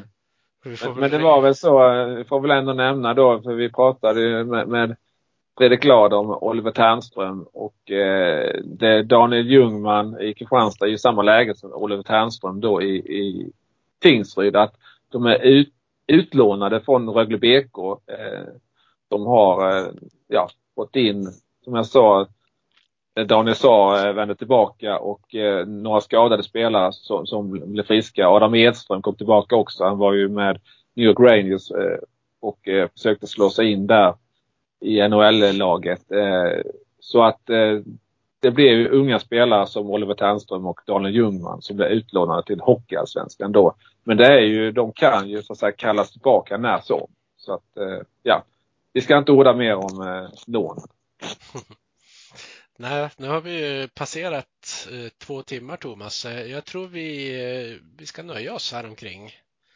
Ja. Men jag måste ju innan vi avslutar så måste jag ju dels fråga dig vad du tror om Kristianstads eh, kommande matcher och eh, för att blidka Adam lite grann så ska jag fråga hur du tror att det går för KIK? Ja, för... vad är KIK för något?